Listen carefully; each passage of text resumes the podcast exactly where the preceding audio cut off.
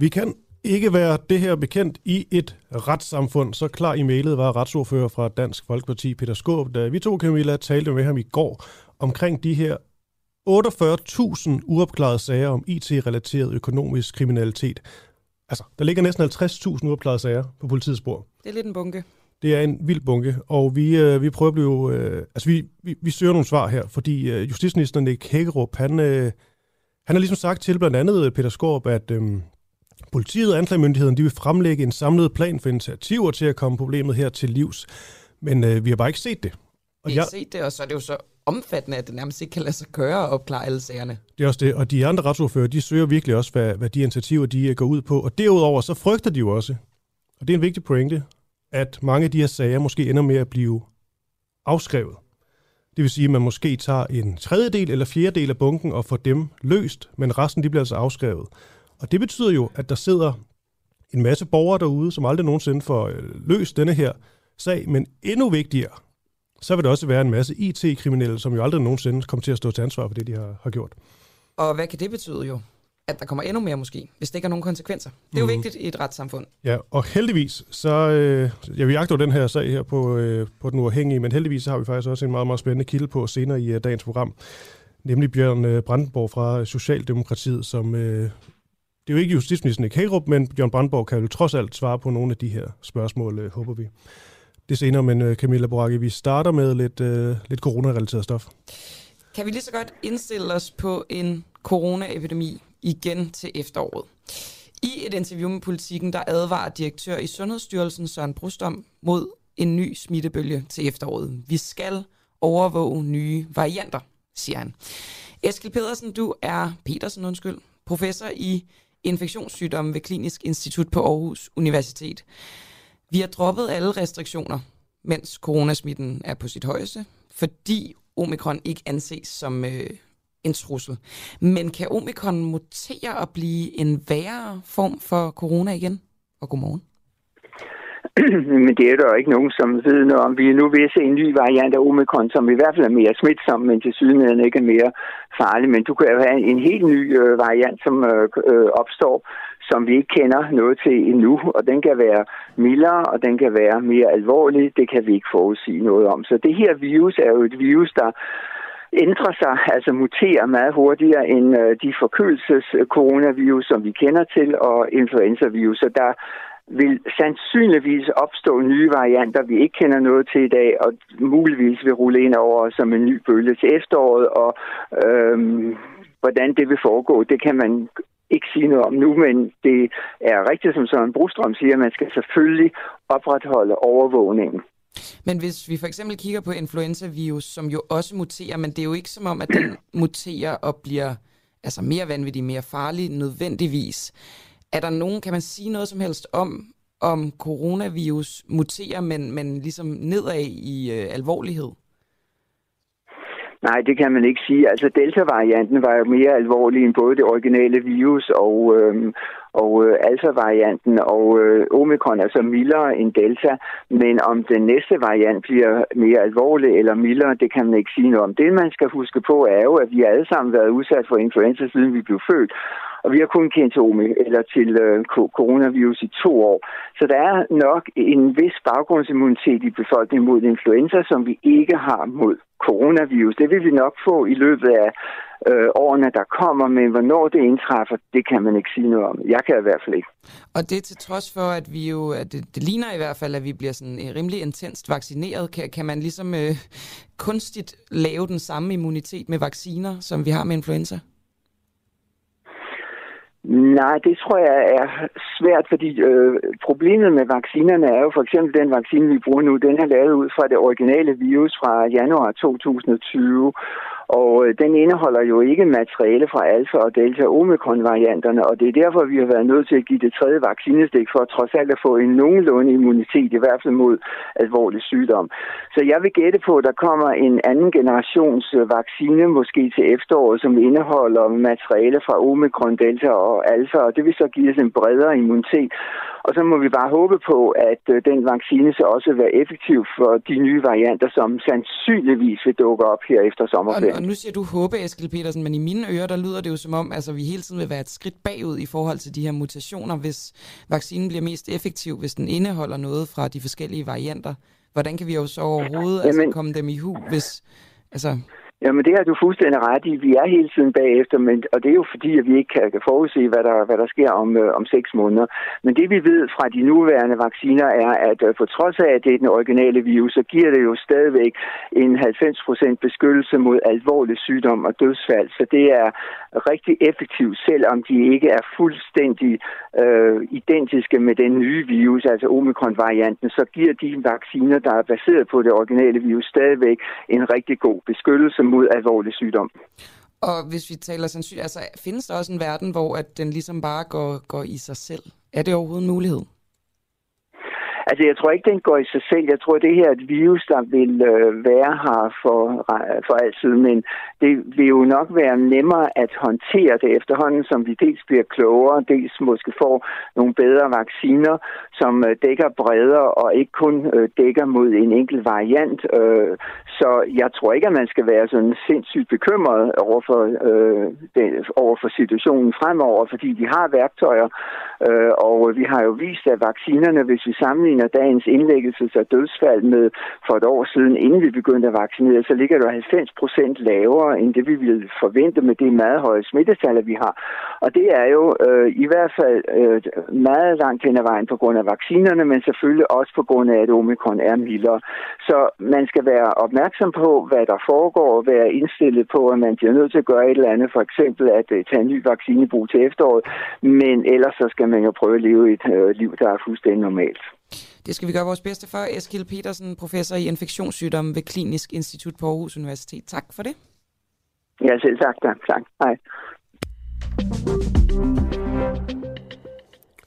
Vi fortsætter i, øh, i det her spor, fordi øh, det spørgsmål, vi stiller, det er, om vi lige så godt kan indstille os på en coronaepidemi til, øh, til efteråret. Og det er jo nu, gengive lige, hvad du sagde, Camilla, men det er fra et interview med Politiken, hvor direktøren i Sundhedsstyrelsen, Søren Brostrøm, han advarer mod en ny smittebølge til, øh, til efteråret, hvor han også siger, at vi skal overvåge nye varianter. Lige om kort øjeblik, der taler vi med Vigo Andreasen. Han er lektor og epidemiolog ved øh, Roskilde Universitet. Og vi vil gerne tale med Vigo om sådan nogle mere sådan historiske eksempler. Altså er der nogle historiske fortilfælde, hvor vi hvert vinterhalvår er blevet ramt af en potentielt samfundskritisk virus? Og lad mig da bare stille spørgsmål direkte til dig, Viggo Andreasen. Er der nogen historiske fortilfælde, hvor vi ja, hvert eneste vinterhalvår er blevet ramt af en, øh, en potentielt samfundskritisk virus? Og godmorgen til dig. Ja, godmorgen. ja, det kan man sige både ja og nej til. Altså, i, der er jo den berømte øh, influenza-pandemi i, 18, i 1918, den spanske syge. Den øh, blev langsomt i løbet af 20'erne og 30'erne mindre og mindre farlig. Men, men, men den blev vi faktisk ramt af, om ikke hver vinter, så i hvert fald typisk hver anden vinter, helt op til 1950. Øh, og, og billedet var, at der var de, en, en meget stor epidemi i, efteråret 1918, vinteren 1919. Og så gik der halvandet år, og så blev det 1920, og så kom der faktisk en bølge, som man plejer at kalde den fjerde bølge, af grunden vi ikke behøver at komme ind på, mm. øhm, som faktisk også var ret stor. Så, så der er sådan set fortilfælde for, at sådan nogle potentielt samfundskritiske øh, virus, som du siger, øh, kommer igen med nogle års mellemrum. Nu sagde du den, øh, den fjerde bølge. Var det den øh, sidste bølge så?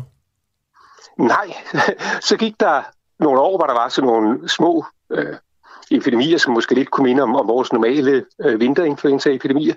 Og så kommer der faktisk en bølge til, som var lidt mindre end den i 1920. Så, så øh, den spanske syge viste faktisk tænder flere gange øh, op igennem øh, 20'erne. Og selv da den sådan slog sig ned som en, en lidt mere almindelig vinterinfluenza, så var det faktisk stadigvæk i den barske ende af vinterinfluenzaerne øh, i, i øh, op igennem 30'erne. Mm. Så, så vi har sådan set set, øh, at, at sådan noget kan lade sig gøre. Nu skal man så huske, at det her foregår på et tidspunkt, hvor man ikke har vacciner, men vidste faktisk dårligt nok, at der var noget, der hed en virus. Så, så, så øh, deres muligheder for at, hvad skal vi sige, gøre noget for at forhindre det her i at foregå, var væsentligt mindre på det tidspunkt, end, end det vi oplever i dag. Så, så jeg forestiller mig ikke, at vi får en gentagelse, men, men når du spørger, om der er historiske øh, fortilfælde, så er svaret, at det er der faktisk. Ja, og de her historiske fortilfælde, hvor vi, man kan sige, øh, hvert, i hvert fald tæt på, hvert vinterhalvår bliver ramt af sådan en potentielt samfundskritiske virus, så nævnte du sådan øh, den spanske syre. Det er ofte den, der bliver taget frem, når man ligesom laver en sammenligning med øh, corona her. Er der andre eksempler? ja, altså skal vi igen til at sige uh, influenza. Det er influenza, der har, som vi kender, som, som kan gøre de her ting. Der er en anden influenza-pandemi i øh, 1889. Den dør ud efter, den har lavet øh, fire store bølger øh, med enten et eller to års mellemrum. Øh, så så den, øh, den, øh, den falder hurtigere ned til noget, der kunne ligne sådan øh, en, en mild vinterinfluenza. Men, men det tager alligevel nu 10 år for den. Hvad med, hvad med pest eller kolera? ja, det er jo ikke. Altså, øhm, man kan sige, specielt pest øhm, kommer jo i bølger øh, op igennem Europa med en 20-30 års mellemrum fra øh, middelalderen og, og slutter faktisk først op i, i, i 1700-tallet. Øh, og, og det er altså at, at nogle lidt uhyggelige årsager, at, at, at den kommer til nogle bølger. Og det er simpelthen, at når der kommer sådan en pestbølge, så slog den på det tidspunkt så mange mennesker ihjel, at, at, at pesten simpelthen ikke kunne sprede sig. Det var ikke øh, vacciner og immunitet, sådan som det vi taler om. Det var simpelthen, at der var ingen mennesker tilbage på øh, i landsbyerne. Øh, så, så, så jo, pest har faktisk, det har du ret i, lavet noget, der, der kunne minde om det. Øh, men men øh, øh der er, er mekanismen heldigvis øh, for os en, en, en, en anden øh, for det, vi ser på, fordi øh, der er her jo trods alt ikke tale om, at, halvdelen af befolkningen dør i sådan en, en bølge. Og nu sagde Camilla kolera, så sad vi lidt og kiggede på hinanden, mig Camilla. Jeg tror lidt, vi med vores øjne blev enige om, vi ved jo egentlig ikke helt øh, så meget om, øh, om kolera, udover at vi selvfølgelig kender, øh, kender navnet og noget af, noget af historien bag. Vil du ikke lige fortælle mere om, øh, om kolera, den overhovedet giver mening at tage med i den her øh, ligning? Det, ja, altså kolera er jo sådan en, en øh, maveinfektion, øh, som giver ekstremt tynd mave, og, og det man egentlig øh, dør af med kolera, det er, at man taber så meget væske, der ryger ud den vej, at, at man bliver dehydreret. Det er egentlig tæt på at være dødsårsagen. Øh, det, øh, vi, vi kan fortælle om kolera, det var, at, at, eller man kan se med kolera, det var, at der kommer faktisk også sådan nogle nye varianter, kan man kalde det, eller nye typer af kolera en gang imellem. Øh, der kommer en til Europa omkring 1810. Jeg kan desværre ikke det nøjagtige årstal. Det er okay. Og den laver også sådan nogle øh, bølger igennem det meste af Europa op igennem 1800-tallet. Den, det er jo en helt anden mekanisme. Den, den spredes med, med øh, spildevand, fordi man har ikke kloakker på det her tidspunkt. Øh, og, og Øh, og der er mekanismen lidt mindre kendt. Vi ved ikke rigtig, hvor meget immunitet man får over for kolera, og vi er også lidt usikre på, om det kun spredes med kloakvand, eller den også spredes fra person til person. Det, det er noget, øh, det er der noget, der tyder på i, i, i sådan de moderne studier af kolera. Mm. Øh, men så, så kolera er, er måske ikke så godt et eksempel, for vi ved egentlig ikke rigtig, hvor meget immunitet det, der kommer ud af det. Okay, Viggo Andreasen, lektor og epidemiolog ved, øh, ved Roskilde Universitet. Jeg tænker, vi kan lige slutte med en enkelt ting. Måske prøve at placere corona sådan historisk blandt de værste epidemier og, øh, og pandemier. Det er jo selvfølgelig lidt svært, hvad, hvad for nogle kriterier man, man går ud fra, men øh, vil du være i, øh, i stand til at give det et skud? altså, jeg vil nok placere den øh, som knap så slem som den her berømte spanske syge i 1918. Øh, dødeligheden er ikke helt så høj. Øh, på nogle punkter minder den meget om den store pandemi, vi havde i 1889, og som gik under navnet den russiske influenza. Øh, det gør den af et par grunde. Den ene er, at, at der er nogenlunde den samme, eller ville have været nogenlunde den samme dødelighed, øh, omkring en procent af befolkningen. Øh, og derudover var der det specielle ved den russiske influenza, at den i høj grad gik efter den ældste del af befolkningen. Øh, så på den måde minder øh, øh, corona ret meget om, om, om, om 1889-pandemien. Men er corona øh, også sådan på sin vis svær at, at sammenligne med noget, der skete i, nu sagde du 1889, fordi vi jo trods alt er kommet noget længere, når det kommer til øh, smitteforebygning og vacciner osv.? Jo, det er specielt nok øh, vaccinerne, fordi øh, hvis vi skal være helt ærlige, så vi kendte man jo godt på det her tidspunkt de fleste af de øh, smitteforebyggende øh, tiltag, man kunne komme med. At man vidste til gengæld ikke noget om, om, om virus. At man vidste simpelthen ikke, de eksisterede på det her tidspunkt. Øh, så alt, hvad der var af smitsomme sygdomme, de blev betragtet som bakterier, og den måde, man prøvede at bekæmpe dem på, lignede bakterier, og det virkede jo ikke over for influenza, og ville heller ikke have virket over for, øh, for corona. Epidemiolog Viggo Andreasen, det var en øh, fornøjelse. Kan du have en fortsat god dag? I lige måde. Mange tak. Du lytter lige nu til Den Uafhængige. Danmarks måske mest kritiske, nysgerrige og levende radio. Hvis du har en god idé til en historie, så skriv til os på Facebook eller send os en mail. Adressen finder du på hjemmesiden.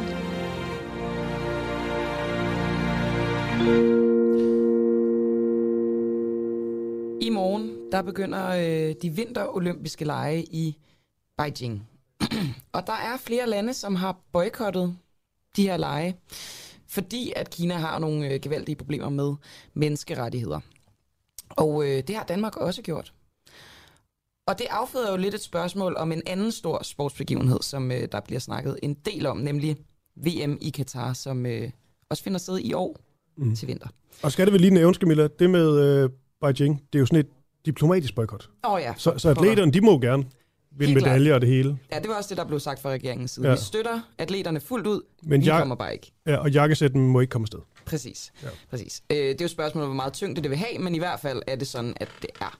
Men i forhold til det her med, øh, med VM i Katar, så kan man jo sige, de har også lidt problemer med at overholde menneskerettighederne. Blandt andet har der jo været altså, slavelignende tilstande og ikke flere tusind dødsfald i forbindelse med, at der skulle bygges de her fodboldstadier til VM i Katar. Og derfor er det jo meget interessant at høre, hvad, hvad er værst? Er det Kina, eller er det Katar? Fordi hvis Katar er lige så slem eller værre end Kina, så bliver vi jo også nødt til at boykotte VM i Katar diplomatisk. Og det vil vi jo gerne have svar på her på Den Uafhængige. Og vi har heldigvis en øh, frisk journalist i den gode Christian Henriksen, som i dag skal hvad, Christian Henriksen? Og godmorgen.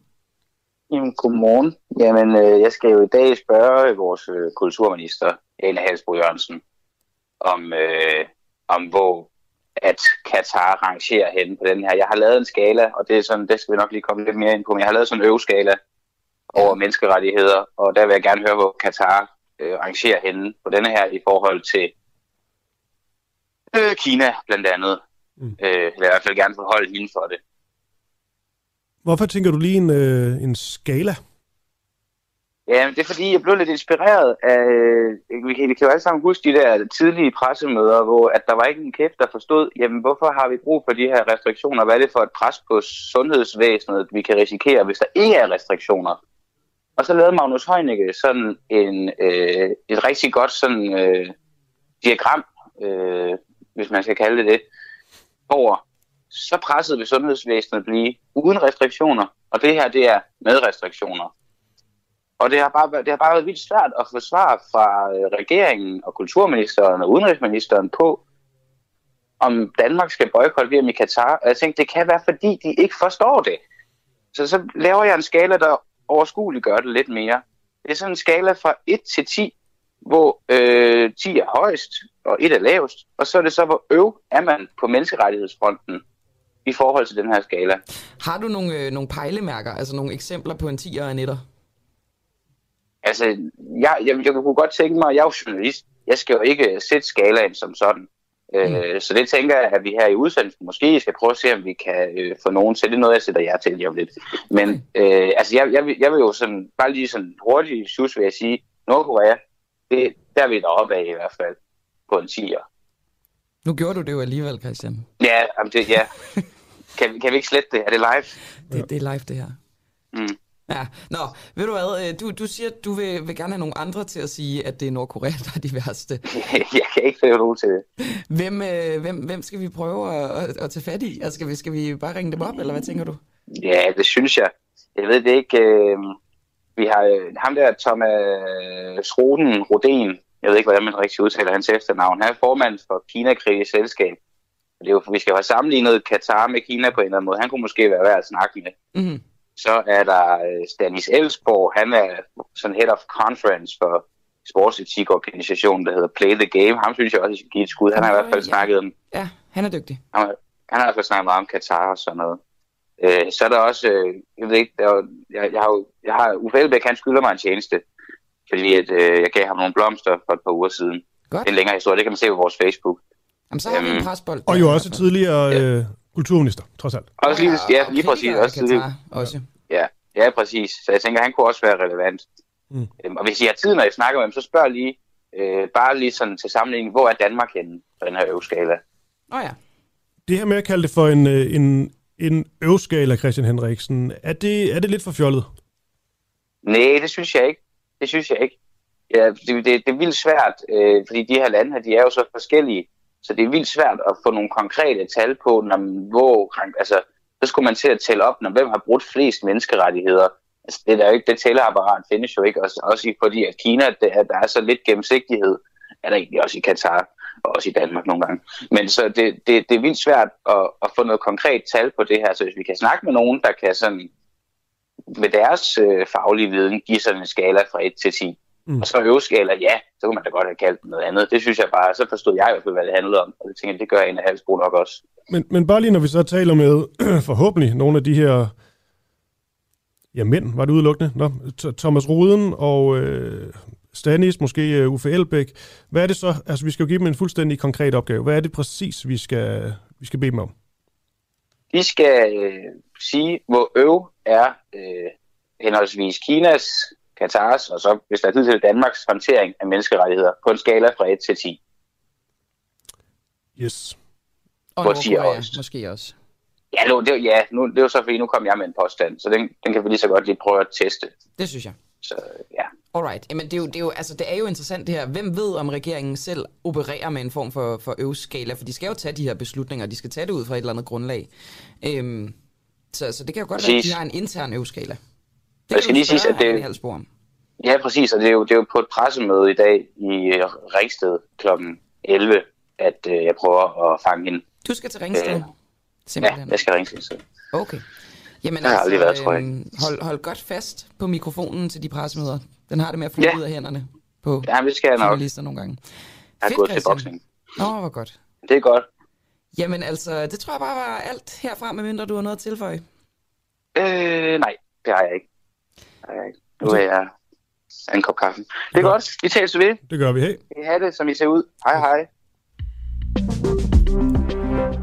Og om øh, et kort øjeblik, der øh, får vi besøg af Bo Søndergaard som journalist på Politiken, og han har været i Afghanistan for ikke så længe siden. Og øh, det var i januar måned, og han kan blandt andet fortælle øh, omkring nogle afghanske familier, som er så desperate, at de sælger deres organer for at få mad på bordet. Det er en øh, helt vild sag, det her. Det gør vi lige om et kort øjeblik. Lige før det, Camilla, så tænker jeg, at vi lige kan spille lidt fra øh, spionchefens øh, hemmelighed. En eksklusiv podcast, vi har her på den uafhængige chefen for øh, Forsvarets efterretningstjeneste, Lars Finsen, er blevet gjort til Søndebuk af Mette Frederiksen. Sådan lyder vurderingen i hvert fald fra Jakob Korsbo, som er ansat, har været ansat gennem mere end 16 år i Forsvarets efterretningstjeneste, blandt andet som chefanalytiker. Og i den her podcast, Spionchefens Hemmelighed, der prøver vi at finde ud af, hvorfor Danmarks spionchef sidder varetægtsfængslet.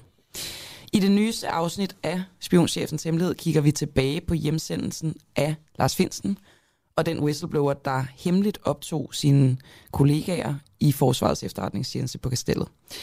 Og I kan høre den her podcast helt gratis i vores app. Og måske du lige vil spille en lille, et lille, en lille smagsprøve. Lad os prøve. Så det er Mette Frederiksen, Det må det være. der tager den endelige beslutning om at gøre Finsen til Søndebuk og altså øh, fritstille ham her i august 2020. Øh, og hvorfor er det, at, øh, at du, du også accepterer, når jeg spørger, at, at man gør Finsen til en søndebuk? Altså, du antyder jo også med det, når du siger ja til det, at man egentlig, altså dem, der i virkeligheden offrer ham, godt er klar over, hvad der foregår, men bare ikke vil, vil tage ansvaret på sig, og så, så giver man ligesom ham hele ansvaret. Det Eller hvad? virker det som om. Øh,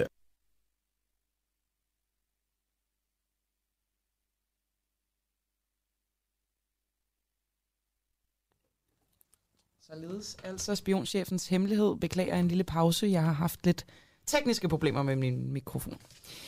Nå, kan som sagt høres i vores øh, podcast-app. Christoffer, skal vi prøve at ringe til øh, Josefine Fock, måske? Det synes jeg. Hun øh, dækker jo eftermiddagsfladen sammen med Steffen Larsen i øvrigt her på kanalen med det program, der hedder Ring, hvis jeg tager fejl. Mm. Som jo er et program, hvor at øh, slusserne er fuldstændig åbne. Det er faktisk sjældent i øh, radioøje med, at man som lytter kan komme direkte live ind i radioen.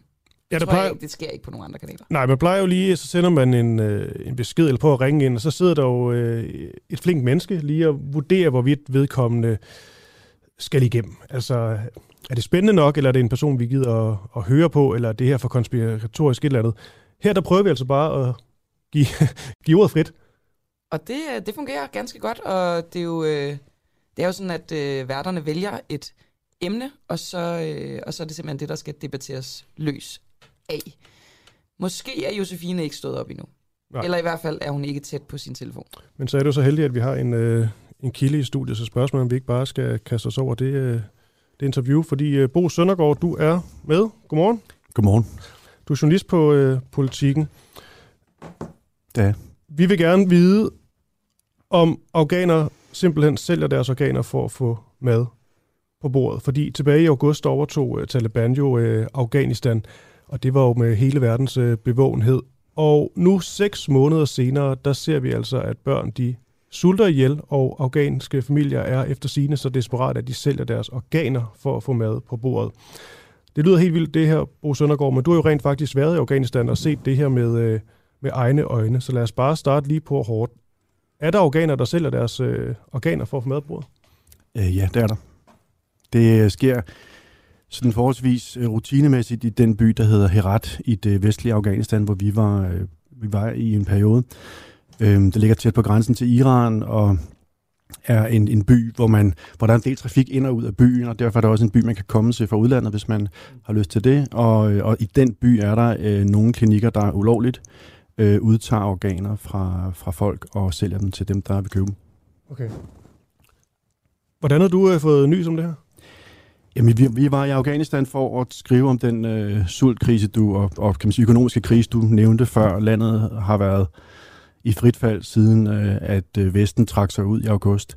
Og i den forbindelse var vi også i Herat, øh, og der talte vi med lokale kilder, journalister, fordi vi havde hørt, at den her, den her ting skulle foregå. Det har været beskrevet før også, at der er et illegalt marked. Vi var ikke sikre på, om, om det var noget, vi kunne komme i berøring med, om vi kunne tale med folk, der, øh, der havde været inde i den her øh, procedure. Og det viste sig at være ret nemt at finde øh, folk, øh, vores øh, lokale tolk og fikser, ham der satte os i forbindelse med folk, han, øh, han meddelte, sig, det kunne han godt, han kunne godt, efter at have, have taget fat i sine kilder, finde nogen, der havde, øh, der havde for relativt nylig solgt et, et organ, en nyre. Nu siger du ulovlige klinikker. Altså, går det, går det godt i gåseøjne, de her ting, eller går det galt? Det går, øh, altså selve indgrebet går som det skal. Det, det, det, der, det det, vi forstår. Det er øh, rigtige hospitalsagtige klinikker, hvor, hvor læger, der, der har et andet job ved siden af, også har den her øh, praksis kørende. Øh, så selve indgrebet og selve transplantationen skulle, som jeg forstår det, ikke øh, give nogen problemer for, for, for de involverede. Jeg har ikke talt med, med den modtager af nyren, som, som, øh, som kan man sige, var en del af den her handel, men jeg har talt med, med drengen på 15 år, som, som blev opereret, og med hans far, øh, som tog beslutningen. Hvor mange familier har du været i, øh, i kontakt med omkring det her? Jeg har kun været i kontakt med den her ene, Den ene familie, familie? omkring øh, den konkrete salg, hvor vores, øh, kon, altså vores tolk talte med et par stykker, øh, ja. og, og helt øh, nøgteren, så bad vi om at få en, der havde gjort det for relativt nylig. Øh, og det var så, det var så øh, den her dreng. Den familie, du så var i, øh, i kontakt med her, hvordan, øh, hvordan var de? Jamen altså, øh, det lyder jo sådan øh, voldsomt, når man, når man siger, at der er en far, der har valgt, at hans, hans øh, søn skulle aflevere sin nyere for, at familien kunne få noget at spise. Øh, men, men det var ikke mit indtryk, at det var en familie, som, som der var noget specielt i vejen med, udover at de var desperat fattige. Øh, familien har 11 børn, og øh, de er blevet forsørget af faren, øh, Gul Mohammed hedder han, og han har forsørget dem ved at arbejde som arbejdsmand, som, som øh, byggearbejder på forskellige byggepladser i Afghanistan og Iran. Og han har så mistet sit, sit arbejde og sin indtægt, og derfor har de oparbejdet en, en voldsom gæld for at holde den her familie kørende. Mm. Det kan jo stadigvæk, og det er jo også nemt at sidde og sige fra vores øh, privilegerede perspektiv her, ja. men det kan jo stadigvæk virke vildt, at en, øh, en 15-årig dreng skal udsættes øh, for det her. Hvad sagde drengen selv? Jamen, drengen, han, øh, han sagde, at det havde, han havde været rigtig, rigtig bange. De havde ikke fortalt ham til at begynde med, at han skulle opereres. De havde sagt, at han skulle til lægen, og så på vej derind øh, fortalte de ham, eller på, på selve klinikken fortalte de ham, hvad der var, der skulle foregå for deres, som faren forklarede det, hvis vi havde sagt det til ham derhjemme, så var han nok ikke taget med.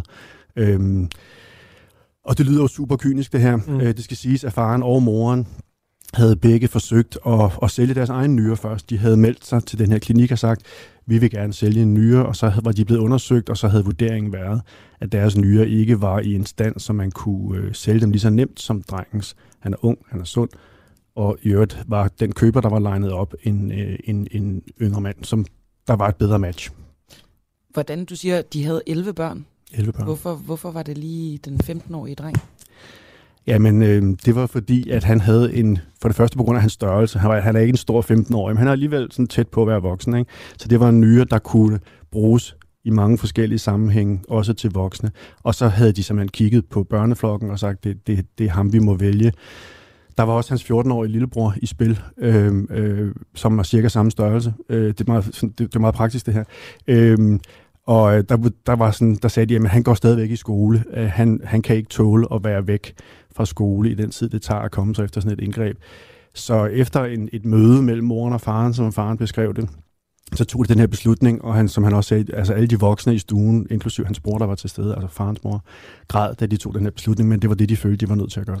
Nu sagde du, at det kan lyde kynisk, og hvis man lige skærer lidt mere til, så er det jo også kynisk at, at ikke fortælle til barnet, man, er, man er ved at gøre det her. Mm. Men alligevel, så fornemmer jeg, det er måske mig, der tolker for meget, men jeg fornemmer ja. lidt en sympati med ham, faren, alligevel, for dig. Ja, jeg har ikke den store sympati med, med, med den beslutning, han har taget. Det lyder, jo, det lyder jo helt forfærdeligt. Jeg har selv en søn på 15 år derhjemme, så tanken om, at han skulle betale for vores økonomi, er, er helt væk for mig. Men når jeg sad og kiggede på den her mand, så var det tydeligt, at det var ikke en beslutning, han havde taget. Sådan bare lige casual. Jeg har alligevel 11 børn, så en af dem kan vi mm. godt bruge til reservedel. Sådan var det ikke. Han, han sagde selv, øh, at øh, han, havde, han var gået hjem, han var gået midt under operationen, han kunne ikke holde ud at blive på hospitalet, og gået hjem og havde lukket sig inde og havde ikke talt med nogen i en uge. Og da han fortalte om det, var det også tydeligt, at han, han var sådan flov over det, men han var også sådan lidt sammenbit opsat på at få os til at forstå, hvorfor han var nået dertil. Mm. Øh, så ja, jeg, havde, jeg har sympati med, at de havde været nødt til at træffe en fuldstændig vanvittig beslutning, og der var måske ikke så mange andre muligheder for dem. Hvor længe kan de her nyere penge holde dem kørende? Altså, hvad snakker vi for en størrelse beløb? De fik øh, 320.000 afghane. Det er en, en lille årsløn i Afghanistan, men, men de havde også øh, siden august, hvor faren ikke har arbejdet, øh, havde de, har de akkumuleret en gæld Øh, så de fleste af pengene er faktisk allerede brugt. Øh, faren fortalte, at han havde så meget gæld, at der stod folk uden for huset og råbte af ham, når han kom ud. Når børnene kom ud, så råbte de efter dem. Han sagde, jeg følte mig som en fange i mit eget hjem, fordi at jeg skyldte penge til alle mennesker. Og hvordan, det, hvordan havde han oparbejdet den gæld? Jamen, det har han oparbejdet ved, at han holdt op med at tjene penge. Han var den eneste, der tjente penge. Og, og, og hvis man sådan siger, jamen han, har, han, øh, han var i Iran, da han hørte, at Taliban øh, tog magten. Han var i Iran for at arbejde. Han kommer hjem han har ikke fået sin løn med hjem fra Iran måske. Han har så haft alle de her udgifter kørende på at have en husstand på 11 børn og en, en kone. Øhm, og de har også brugt nogle af pengene på medicin til drengen efter indgrebet, som blev lavet for, for fire måneder siden. Så, så det er det, de har brugt pengene på. Øhm, og øhm, jeg spurgte ham så også, altså hvis du er ved at løbe tør for penge, altså hvornår kommer du mm. selv til at tjene penge igen? Og der sagde han, jamen når det her er ved at være overstået. Vinteren, øh, krisen med Taliban, den går nok ikke lige væk, men når vinteren forsvinder, så håber han, at der igen vil være arbejde at få i Iran. Så vil han tage tilbage til Iran og tjene penge. Men det har lidt lange udsigter. Så han sagde, jamen altså, hvis ikke, det her, hvis ikke der sker noget, hvis ikke vi får det bedre, hvis ikke jeg finder et arbejde her i Afghanistan, så kan det være, at vi er nødt til at, øh, at, at sælge en nyere til. Mm. Ved du noget om, hvor, altså, hvor udbredt fænomen det her det er? Er det ligesom blevet øh, virkelig groft sagt sådan øh, go-to, hvis du vil have nogle, øh, nogle, nogle hurtige penge for, for desperate afghanere? Ja, altså det lyder lidt som en lidt kæk formulering, men det er en af de overvejelser, der er i de familier. Øh, Gul Mohammed, som har taget den beslutning på sin søns vegne, han fortalte mig også, at da det sådan ser ud i nabolaget, at de havde haft, øh, at de havde taget den her beslutning, havde, havde solgt sønnens nyre, så kom der flere af hans naboer og i hans omgangskreds og spurgte, hvordan foregår det her? Hvad kan man få for den? Hvor, hvordan har din søn det? Øhm, og, og de øh, folk, vi talte med i, i Herat, de sagde, at det har været en, en, en praksis, der har kørt også før. Det, det, der er flere, der sælger deres nyere nu, fordi de ikke har nogen indtægter. Så er der selvfølgelig, kan man sige, hvor mange, hvor mange kan man sælge, hvor stort er markedet, men, men, men det, det er jo ikke et, man kan måle og slå op i en statistik, fordi det er ulovligt, men, men det var ikke svært at finde nogen, der havde været en del af sådan en, en transaktion her.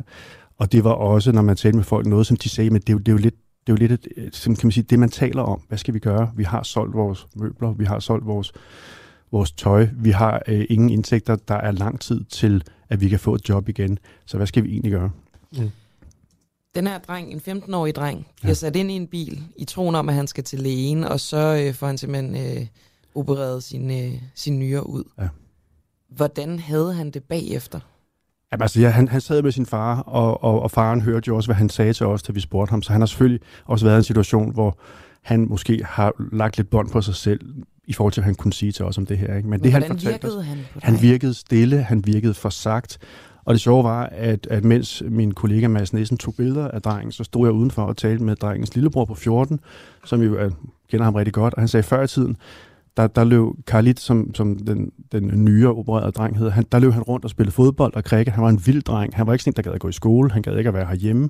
Han susede rundt og var en, en bise, vil vi måske sige. Øhm, og, og det er, han, det er han ikke længere. Han sidder meget hjemme, og drengen fortalte os selv, at han føler sig træt. Han sagde, før var jeg stærk. Nu er jeg svag. Nu føler jeg mig svag. Jeg, jeg har ondt når jeg, i maven, når jeg skal på toilettet om morgenen og om aftenen. Øh, og han, han så altså sådan stille og for sagt ud. Han var også forlegen over, at vi var der nogle fremmede mennesker, der skulle høre om det her. Men han virkede som en dreng, hvor, hvor lyset lidt var blevet slukket. Fordi det med at få fjernet en nyere, det, ja, det kan du godt uden at, at, at miste ja. livet af det, men kan det vel egentlig også uden at få de helt store veje i men. Men det lyder så til, at i det her tilfælde, der har det virkelig haft en, øh, en negativ påvirkning. Ja, altså jeg tror, de fleste, der har været igennem sådan et indgreb, vil, vil være svækket i en periode efter. Jeg har ikke sådan forstand på det her på den måde, jeg kan mm. sige, hvad den almindelige periode vil være. Men han har heller ikke fået den mad, den, ja. den behandling efterfølgende, som man skal have, når man har fået taget et organ ud. Det er jo en vild operation. Ja. Men der er jo folk, der lever fint med en nyre. Der er folk, der donerer deres nyre øh, til familiemedlemmer og sådan nogle ting. Så, så hvis han var blevet passet bedre på, havde han sikkert også haft det lidt bedre. Men det var ikke, fordi de ikke havde prøvet. De havde købt alle mulige mixturer, vitaminpiller og for nogle af de penge, som, som indgrebet havde givet. Øh, men, men, men han er en dreng, som, hvor jeg sad og tænkte, i, i Afghanistan, der skal, man, der skal man kunne bestille noget, der skal man kunne lave noget. De færreste der øh, får et, et arbejde, hvor man ikke fysisk manuelt arbejder. Og han lignede ikke en, der var på vej i den retning. Han lignede en, der ville få svært ved det. Men det er som sagt fire måneder siden, så måske får han det bedre. Han så bare ikke sådan noget. Hvis han ikke får det bedre, så kan det være et nærmest et liv, der bliver spildt ved den her det er i hvert fald et liv, der bliver begrænset voldsomt, og som han, hvor han vil få svært ved at, at, at selv at få kan man sige, en familie forsørge den, hvis han, hvis han er svækket. Det kan, jeg, det kan jeg ikke gætte på, men han så ikke godt ud. Det, det er det, jeg kan sige. Ja. Bo, øhm, det er jo ikke, altså, du har jo prøvet at dække sådan nogle her ting før, og du er jo selvfølgelig også professionel. Mm. Øhm, men du sidder og kigger den her dreng i øjnene. Mm. Hvordan er det, altså hvordan som menneske, øh, får man ikke lyst til at give dem nogle penge, eller du ved, tage drengen under armen og med hjem til Danmark, eller sådan. Hvordan som menneske håndterer du det her at skulle sige farvel igen mm. til ja. den her familie? Ja, det er også svært, og det er også øh, sådan en situation, hvor du sidder og passer dit arbejde. Jeg skulle have svar på en masse ting nogle af de spørgsmål, I også stiller her. Hvorfor, hvordan, hvor mange penge? Hvor lang, altså, og, og kan man sige, det var den nemme del af det, og, og faren fortalte sin historie, det kom lidt af sig selv, og så skulle jeg jo også prøve at spørge drengen om noget. Og han havde det svært med det her, og, og, øh, og, og, og der føler jeg jo også, at jeg går ind over hans grænser, men jeg vil også gerne vide, hvordan det var, øh, fordi det er det, man tænker, når man, når man hører om det her. Så der var en grænse der, jeg skulle krydse, og da jeg så gik derfra, så havde jeg det, som du også lidt tænker, jamen altså, hvorfor ikke bare tage hånden i lommen og give dem nogle af de penge, som jeg trods alt render rundt med derovre for at kunne arbejde. Øhm, og, og, og der har også været tidspunkter derovre, hvor, hvor, hvor, hvor nogen har været akut syge, og det der med at få det, der svarer til 30 kroner til at tage en rickshaw ind på et hospital, så har jeg givet dem det. Men jeg kan jo ikke, en, en familie på 11 mennesker, kan jeg jo ikke holde i live ved og bare stikke hånden i lommen. Øh, og der er også som journalist, den, der, der kan man sige, altså vi, vi skal jo ikke op, mhm. opfinde en genre, hvor folk taler med os for at få nogle penge af os bagefter. Og alle de der fine etiske overvejelser, som jeg kan holde lange taler om, de, de er rigtige nok. Men når man står der, så har man ondt i maven, og når man kører væk derfra, så tænker man, hvad skal den dreng leve af? Hvordan bliver hans liv? Og det, det tager man jo med væk, og, og det må så blive en del af, af, af mit liv, at jeg har hørt den historie, og, og at fortælle den er så også en del af mit liv. Og så er det jo også desværre jo også bare en dråbe i havet det her. Det er jo en ud af rigtig mange familier, som ja. øh, har det så svært og så desperat, at de simpelthen må sælge organer for at kunne øh, brødføde sig selv, vel groft sagt. Du virker også, når vi taler sammen, Bo, det er jo af gode grunde, øh, ret så påvirket af det stadigvæk. Altså, jeg, jeg kan godt mærke, at jeg har været tæt på nogle menneskers historie, selvom vi er jo ikke, vi er jo ikke sammen med dem i dagevis. Ja. Men, men jeg kan godt mærke, at, at øh, hvor desperat de var. Det, det, det tager man jo med hjem, ikke? fordi at det var jo ikke sådan, at at når man, hvis de bare kommer igennem til marts måned, så får Gul Mohammed et arbejde, og så kan de alle sammen øh, købe nyt tøj og have det godt. Øhm, altså han sad jo og overvejet, om han kunne klare sig, ind, eller han var nødt til at, at tage den 14-årige, og, og hans nyre også skulle sælges. Så tidligere, der, der kan jeg jo ikke lade med at tænke, det, det, det er jo et helt vanvittigt valg. Jeg kan godt mærke ind i maven, hvordan han har det. Jeg kan jo se på hans øjne, hvordan han har det. Og hvis man ikke lader sig påvirke det, så, så, så, så tror jeg også, så er man et, et sært menneske. Så det giver jeg mig selv lov til, men, men, men, men det er jo, det er jo kan man sige, også en del af mit arbejde at fortælle historierne så, så nøgternt, som jeg kan, så det gør jeg, og så tager jeg det andet med hjem. Mm. Du har jo øh, lavet reportager fra krise- og konfliktområder i øh, snart øh, mange år. Ja. Og tiger, vel sagtens. Ja. øhm, hvis vi tager øh, Afghanis, Afghanistan øh, nu, er det noget af det værste, du har oplevet? Ja, det, det er det, fordi det er så massivt, og det er så totalt. Altså, øhm, du kan godt tage til Afrika og rejse ud i en flygtningelejr, hvor der er en gruppe, der har haft et helt bestemt forløb og har det virkelig, virkelig tungt. De vil typisk også øh, være i nærheden af noget hjælp, der er noget frem. Øh, der vil være nogle nødhjælpsorganisationer, der vil være noget, noget lokal hjælp, der måske er noget frem. Afghanistan er ret afskåret fra omverdenen, fordi vi har valgt ikke at vil have forretninger, han har sagt, øh, have noget at gøre med Taliban. Så der er også mindre hjælp i landet, end der plejer at være. Nogle af de, de nødhjælpsfolk, der er dernede, jeg talte med, siger, at de er jo også de gavede folk, men de synes, det her det er rystende, fordi det er hele landet. Altså man taler om, der måske er 2-3 procent af afghanerne, der har nok at spise. Halvdelen af dem sulter for alvor. En million børn kan dø af sult i, eller, eller andet i løbet af vinteren her. Det er jo, det er jo et fuldstændig vanvittigt ja. tal. Øhm, så de sulter hverken mere eller mindre end så mange andre i verden, men der kan man sige, at hjælpen er længere væk, og, og samfundet kan heller ikke rigtig bære sig selv. Der er mad inde på markedet, men de har ikke en, altså ikke en krone, ikke en afghani at købe noget for. Så de befinder sig i et land, som, som ligner et land, men som faktisk ikke kan hjælpe sig selv, og ikke kan hjælpe sine indbyggere. Så ja, jeg synes, det, det er slemt, fordi at når jeg så og kigger på dem, så tænker jeg, at der kommer jo ikke nogen lige nu. Og ud af, af alt det, altså som jo er en forfærdelig situation, hvad er så øh, det, du, du ligesom mindst kan glemme? Er, er der et billede, som har brændt sig fast mm. inde i dig? Der er to, vil jeg sige. Der er et, der, jeg talte med, med en kvinde, der havde mistet to øh, små drenge, en på et og en på fire, øh, nogle, nogle uger før, eller nogle dage før vi kom, øh, som bare døde af lungebetændelse i et telt. Øh, og, og hvor jeg står der med hende, og, og hun fortæller sin historie, og prøver at sige andet end, det gør mig ondt og sådan nogle ting. Og, og den fornemmelse, at hun sidder og kigger på mig og, og, og, og kigger mig og tænker, ja, hvad, hvad, hvad skal jeg bruge det til? Det øjeblik, hvor vi står der, hvor jeg kan sige, jamen, der er ingenting, jeg kan sige til hende, som giver mening. Det øjeblik er et af dem, jeg tager med hjem.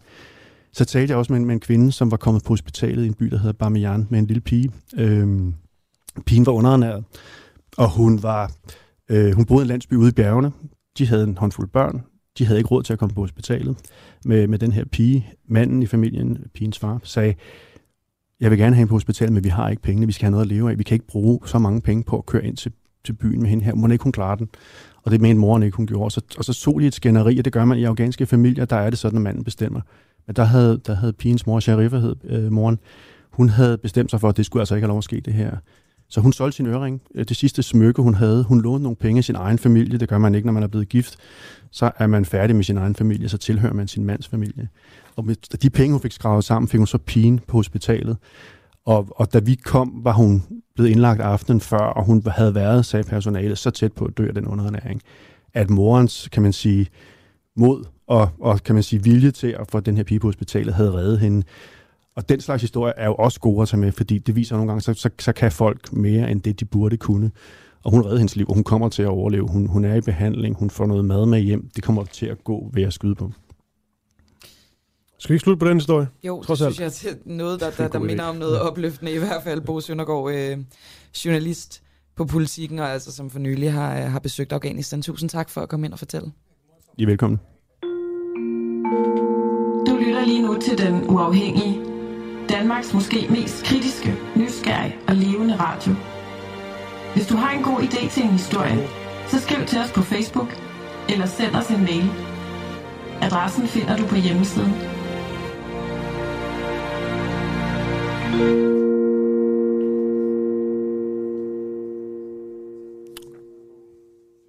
Er det for dårligt, at regeringen ikke boykotter VM i Katar? Det ved vi jo sådan set ikke, om de, øh, om de gør, men det gør de ikke forløbigt.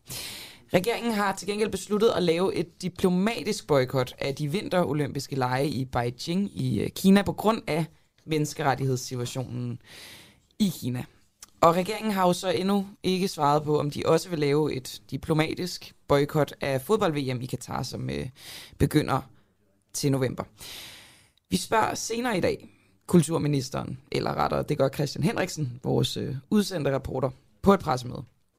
Og øh, Christian Henriksen, han sagde, at vi øh, skulle prøve at finde ud af, hvilket land, der er værst af Kina og Katar.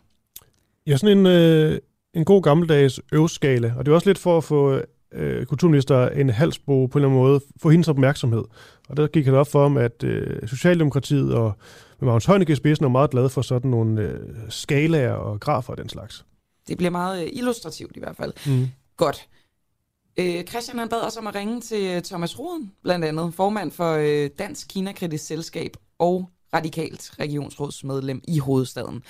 Og Thomas, hvor øv er Kinas øh, håndtering af menneskerettigheder på sådan en skala fra 1 til 10?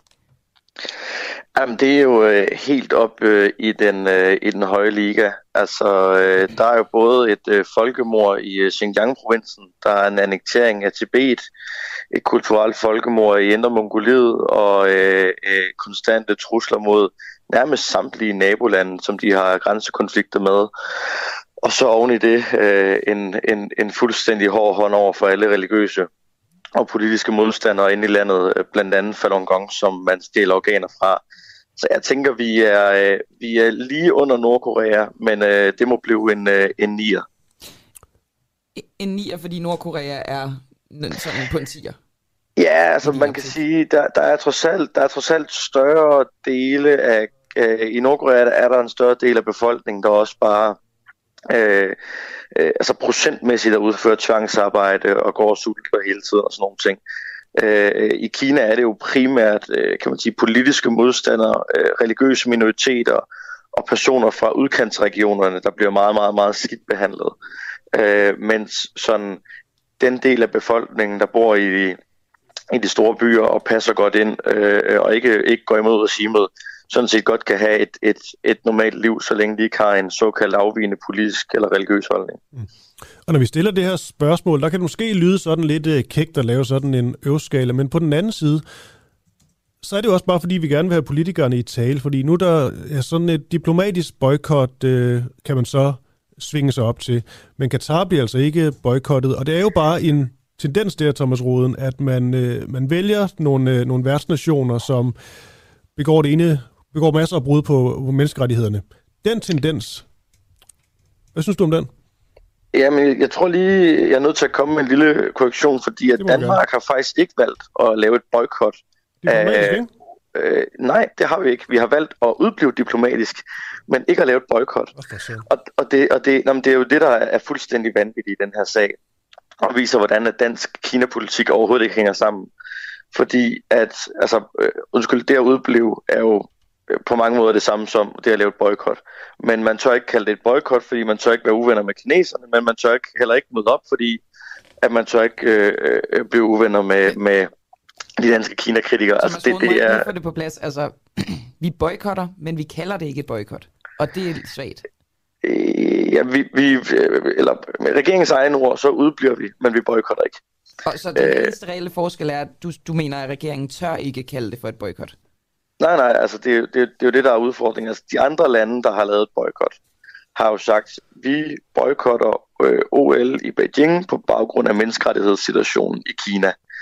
I Danmark der har regeringen sagt, ja, vi, vi tager ikke til OL øh, i Beijing, og så har man ikke fulgt op med kritikken, og man har ikke kaldt det boykot.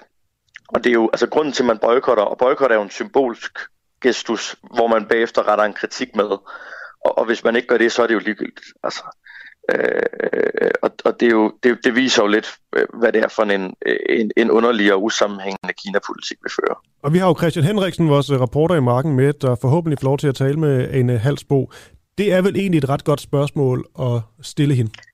Ja, det er det, og så øh, skal man jo huske på, at det er jo faktisk i Kina en langsigtet ambition, at man også vil have VM i fodbold til Kina. Øh, så det vil jo også være meget spændende at spørge, jamen, øh, hvad vil øh, en dansk regering og øh, under ledelse af en halsbog, hvis hun sidder der på, på daværende tidspunkt, mene omkring et øh, VM i fodbold, der skulle til Kina? Mm. Endnu et godt spørgsmål. Vi tager, vi tager det hele med. Jeg sidder og noterer her med min, øh, min lille kuglepind. Thomas Ruden, vi skal jo også, nu er du selvfølgelig formand for Dansk Kina-kritisk øh, selskab, så, så Kina er jo din, øh, din spidskompetence, hvis vi vælger en her, men vi skal også spørge ind til, øh, til Katar, nu vi har dig. Ja, altså øh, øh Katar er jo også et, øh, et, øh, et frygteligt land. De har jo ikke, øh, kan man sige, helt samme høje tal i forhold til øh, for eksempel rater af mor på egen befolkning. Til gengæld så øh, har de jo nogle helt øh, vanvittige øh, øh situationer i forhold til den måde, der er stadions, der er koblet sammen med VM, er blevet bygget på. Øh, og, og på den måde er det jo på mange måder øh, øh, måske ikke helt lige så... Jeg vil, jeg, vil ikke, jeg vil ikke sige, at det er et helt lige så slemt land, men det er eddermame godt nok tæt på. Og hvordan, Altså, hvordan kan du lige vurdere det? Det synes jeg er lidt... Er lidt prøv høre, prøv at høre. Det, kan, det, det, det, kan man da, det kan man da overhovedet ikke. Men det altså, gør du lige. Det er, ja, det gør jeg, og det, det er jo fordi, øh, for eksempel i, i Katar, der er der ikke beskyldning om folkemord. Øh, det er der i Kina, det er noget andet. Katar har ikke... Men vi har øh, talt på, altså minimum, minimum 6.000 døde migrantarbejdere i direkte forbindelse med at bygge det her stadion, og estimeret altså langt flere, flere 15.000. Jo, jo, og, og, og Kina har så i Xinjiang-provincen alene en million øh, mennesker, der står i koncentrationslejre estimeret. Mm. Øh, og det er jo selvfølgelig også så Kina er et større land, og øh, skal man regne øh, øh, ud om landet er, mm. er de største baryler i procenter i, eller i nominelle tal. Altså det, det, det kan jo blive sådan lidt en, en, en, en, ja, en underlig situation, men der er ingen tvivl omkring, at vi har talt om, om, om to lande, der har på hver sin måde øh, øh, mishandler øh, deres befolkning fuldstændig. Og når man siger, det skal vi også lige med, når, når man sidder og siger frygtelige lande, så er det jo nogle beslutninger, der bliver taget af nogle, øh, nogle magthaver. Der er jo sikkert, eller det er der, rigtig mange gode og flinke mennesker i begge lande. Så vi lige have det med. Fuldstændig. Det er, altså, det er jo regimerne, øh, der, er, øh, der er udfordringen. Der er jo øh, masser af, af, af, af fantastiske mennesker i Kina, og, øh, og sikkert også Katar, det har jeg ikke beskæftiget mig lidt indgående med, men jeg kunne overhovedet ikke forestille mig andet. Men det er jo, det er jo, og det er jo dem, der betaler prisen for, øh, for, for det regime, som de er underlagt og ikke har nogen indflydelse på. Thomas, øh, jeg ved ikke, om du sagde det, men du, du placerede jo altså Kina på en 9'er på øvskalaen, Nordkorea på en 10'er. Hvor placerer du Katar? Ja, men jeg synes egentlig også, øh, at, øh, at, at Katar ligger og sådan øh, er op i, i, øh, i den her, øh, lige måske lige under de 9, sådan en, en 8, en 8 9'er. Hvis det kan være, hvis Katar er 8,5, så er Kina 9,5. Øh, jeg ved ikke, om man kan stille det sådan op. Det er jo, det er jo svært at gøre. Men, øh, men, i dagens anled- men i dagens anledning for jer, så vil jeg prøve, ikke? Yep. Øh, selvom jo det er en, en, en større øvelse. Øh, øh, men, men, øh, men jeg vil sige, at Kina får øh, øh, lidt, lidt, kommer til at ligge lidt højere på øveskalaen på baggrund af, af, af, af folkemordet i Xinjiang-provinsen og også annektering af, af Tibet. Øh, det må være konklusionen for i dag. Og er der lige et sidste land, du vil smide i puljen på den her skala, eller, eller er vi dækket ind? Jo, måske skal du sætte et i den anden ende af skalaen. I virkeligheden. Nå, altså hvem der er de mindste øvelande? Ja. Jamen altså, jeg synes at altså, de skandinaviske lande og mange af de europæiske lande, vesteuropæiske lande, øh, Canada, øh, Storbritannien og Australien er, er nogle meget, meget fantastiske lande, der... Så Danmark udebliver lidt lige nu. Nej, nej, det er da, oh, det er da skandinavisk land. Okay, er vi? yes, yes, yes. Øh, nej, det, det, jeg synes, der, der er også ting, vi kan rette op på i, øh, i vores øh, systemer, men øh, jeg synes, der er grundlæggende, at de øh, vesteuropæiske og skandinaviske lande er, er ret fantastiske øh, at, at leve og bo i omkring. Så, øh, så jeg vil da putte, øh, putte vores del af verden på den, på den, på den gode ende af skalaen der. Men vi har jo trods alt dog øh, den her altså, sms-skandale, Mink-skandale. Lige nu sidder spionchefen varetægtsfængslet. Jeg tænker egentlig også Danmark... Støjberg-sagen. Støjberg, ja. Der begyndte også at, at være nogle ting her, her, her til Nå, jo, jo, men altså prøv at, øh, uanset øh, hvorhen du kigger, så er der jo lande med, med skandaler øh, og ting, der skal gøres øh, bedre. Og øh, der er der også, øh, nu er jeg jo en del af det radikale venstre, der er der også ting på øh, blandt andet udlændingepolitikken, hvor jeg ikke synes, vi behandler mennesker på en øh, værdig måde. Øh, men det ændrer sig selv ikke i, at når man gør det samlede tegnebræt op, så er øh, Danmark og, og generelt Norden og Vesteuropa øh, nogle af de aller, allerbedste steder at bo i øh, hele verden, og nogle af de steder, der har øh, respekterer menneskerettighederne i allerhøjeste grad. Øh, og, og hvis jeg skulle vælge, hvor jeg gerne vil være født, så, øh, så tror jeg der ikke, der er mange andre lande, der er, der er meget bedre end Danmark. Ja. Sagde altså Thomas Roden, som er formand for Dansk Kina-kritisk Selskab og regionsrådsmedlem for Radikale i hovedstaden. Tak fordi du var med. Selv tak.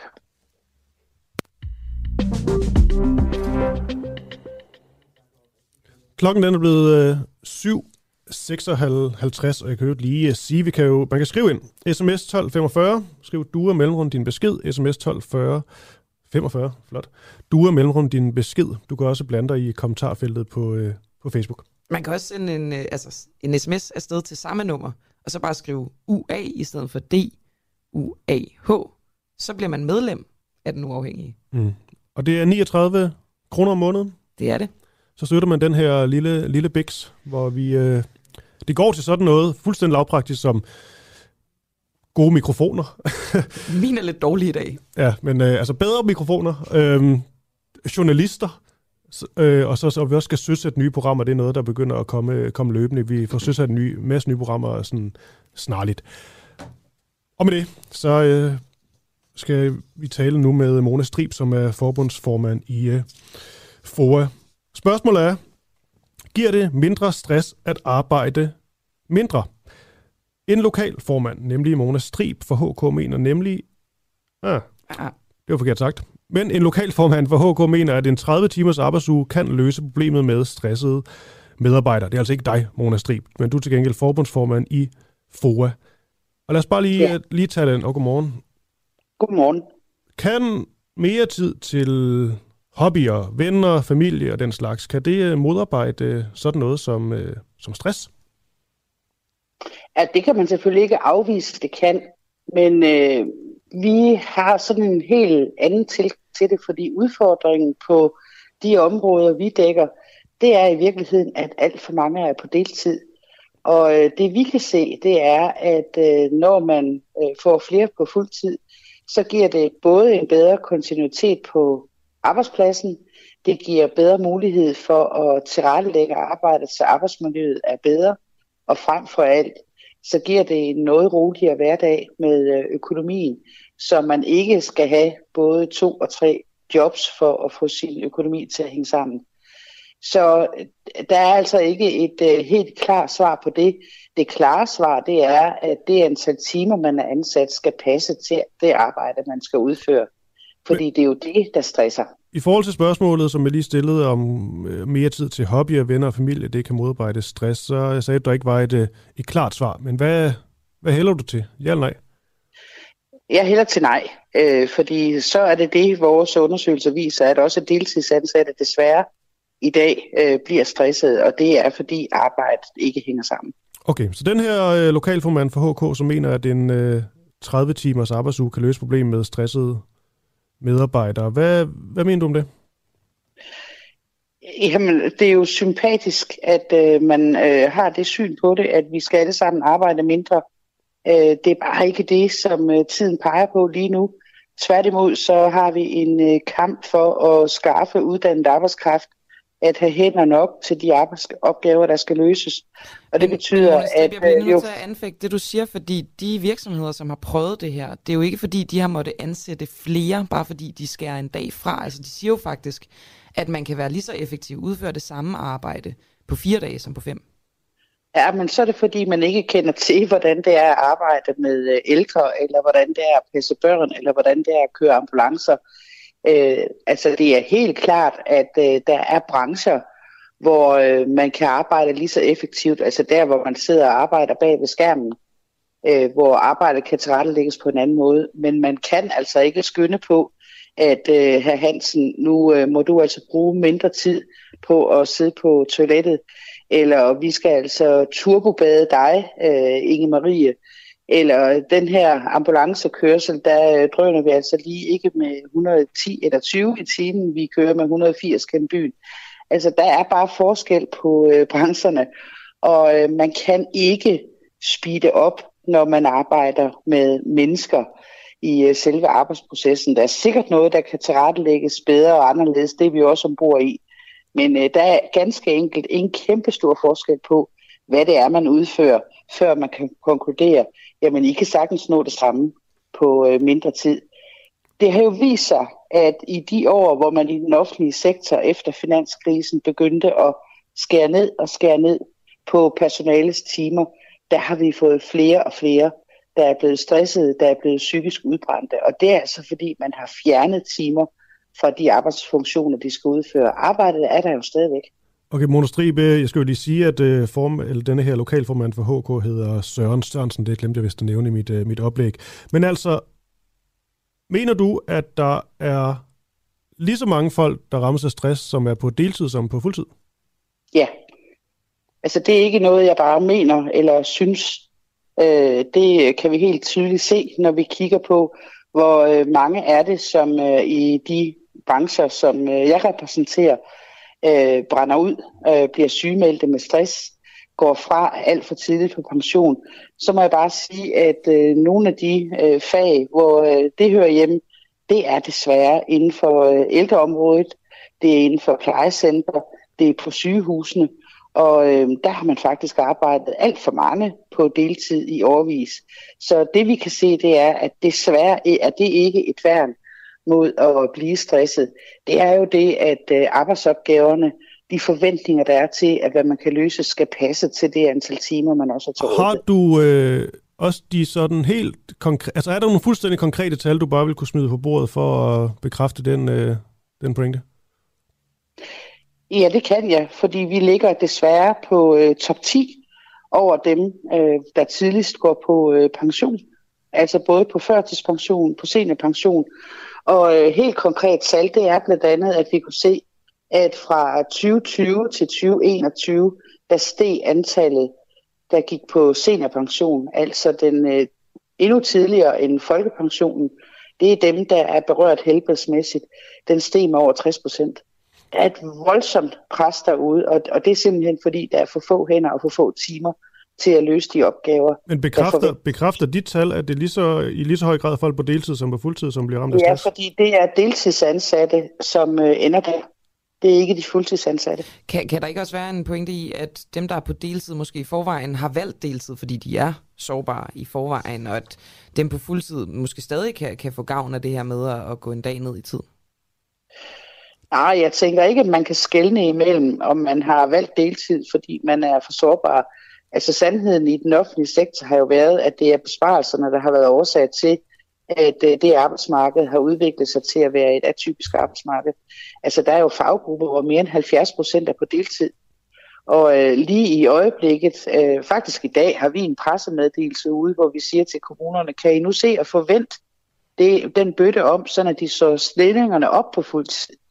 Og der er jo der er nogle livsfaser, hvor man kan have behov for at være nede i tid. Det kan eksempelvis være, mens man har de små børn. Men øh, det, der jo så har været tendensen, det er, at så kan man ikke få lov til at komme op på fuld tid igen.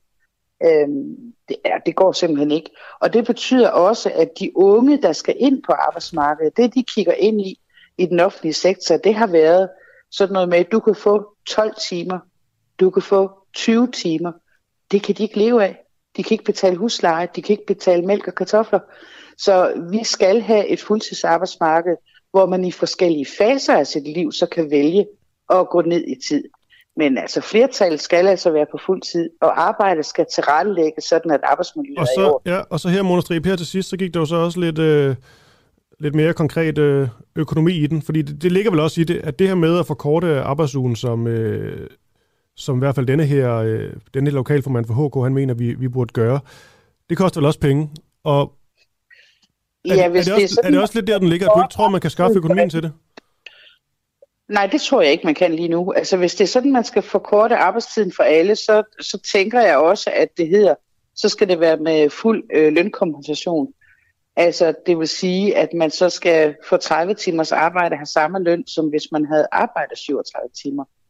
Og det er et sympatisk forslag, men der er ikke noget lige nu, der tilsiger, at øh, vi har en øh, økonomi til rådighed til øh, velfærden i den offentlige sektor, der gør, at øh, det kan lade sig gøre på nogen måde.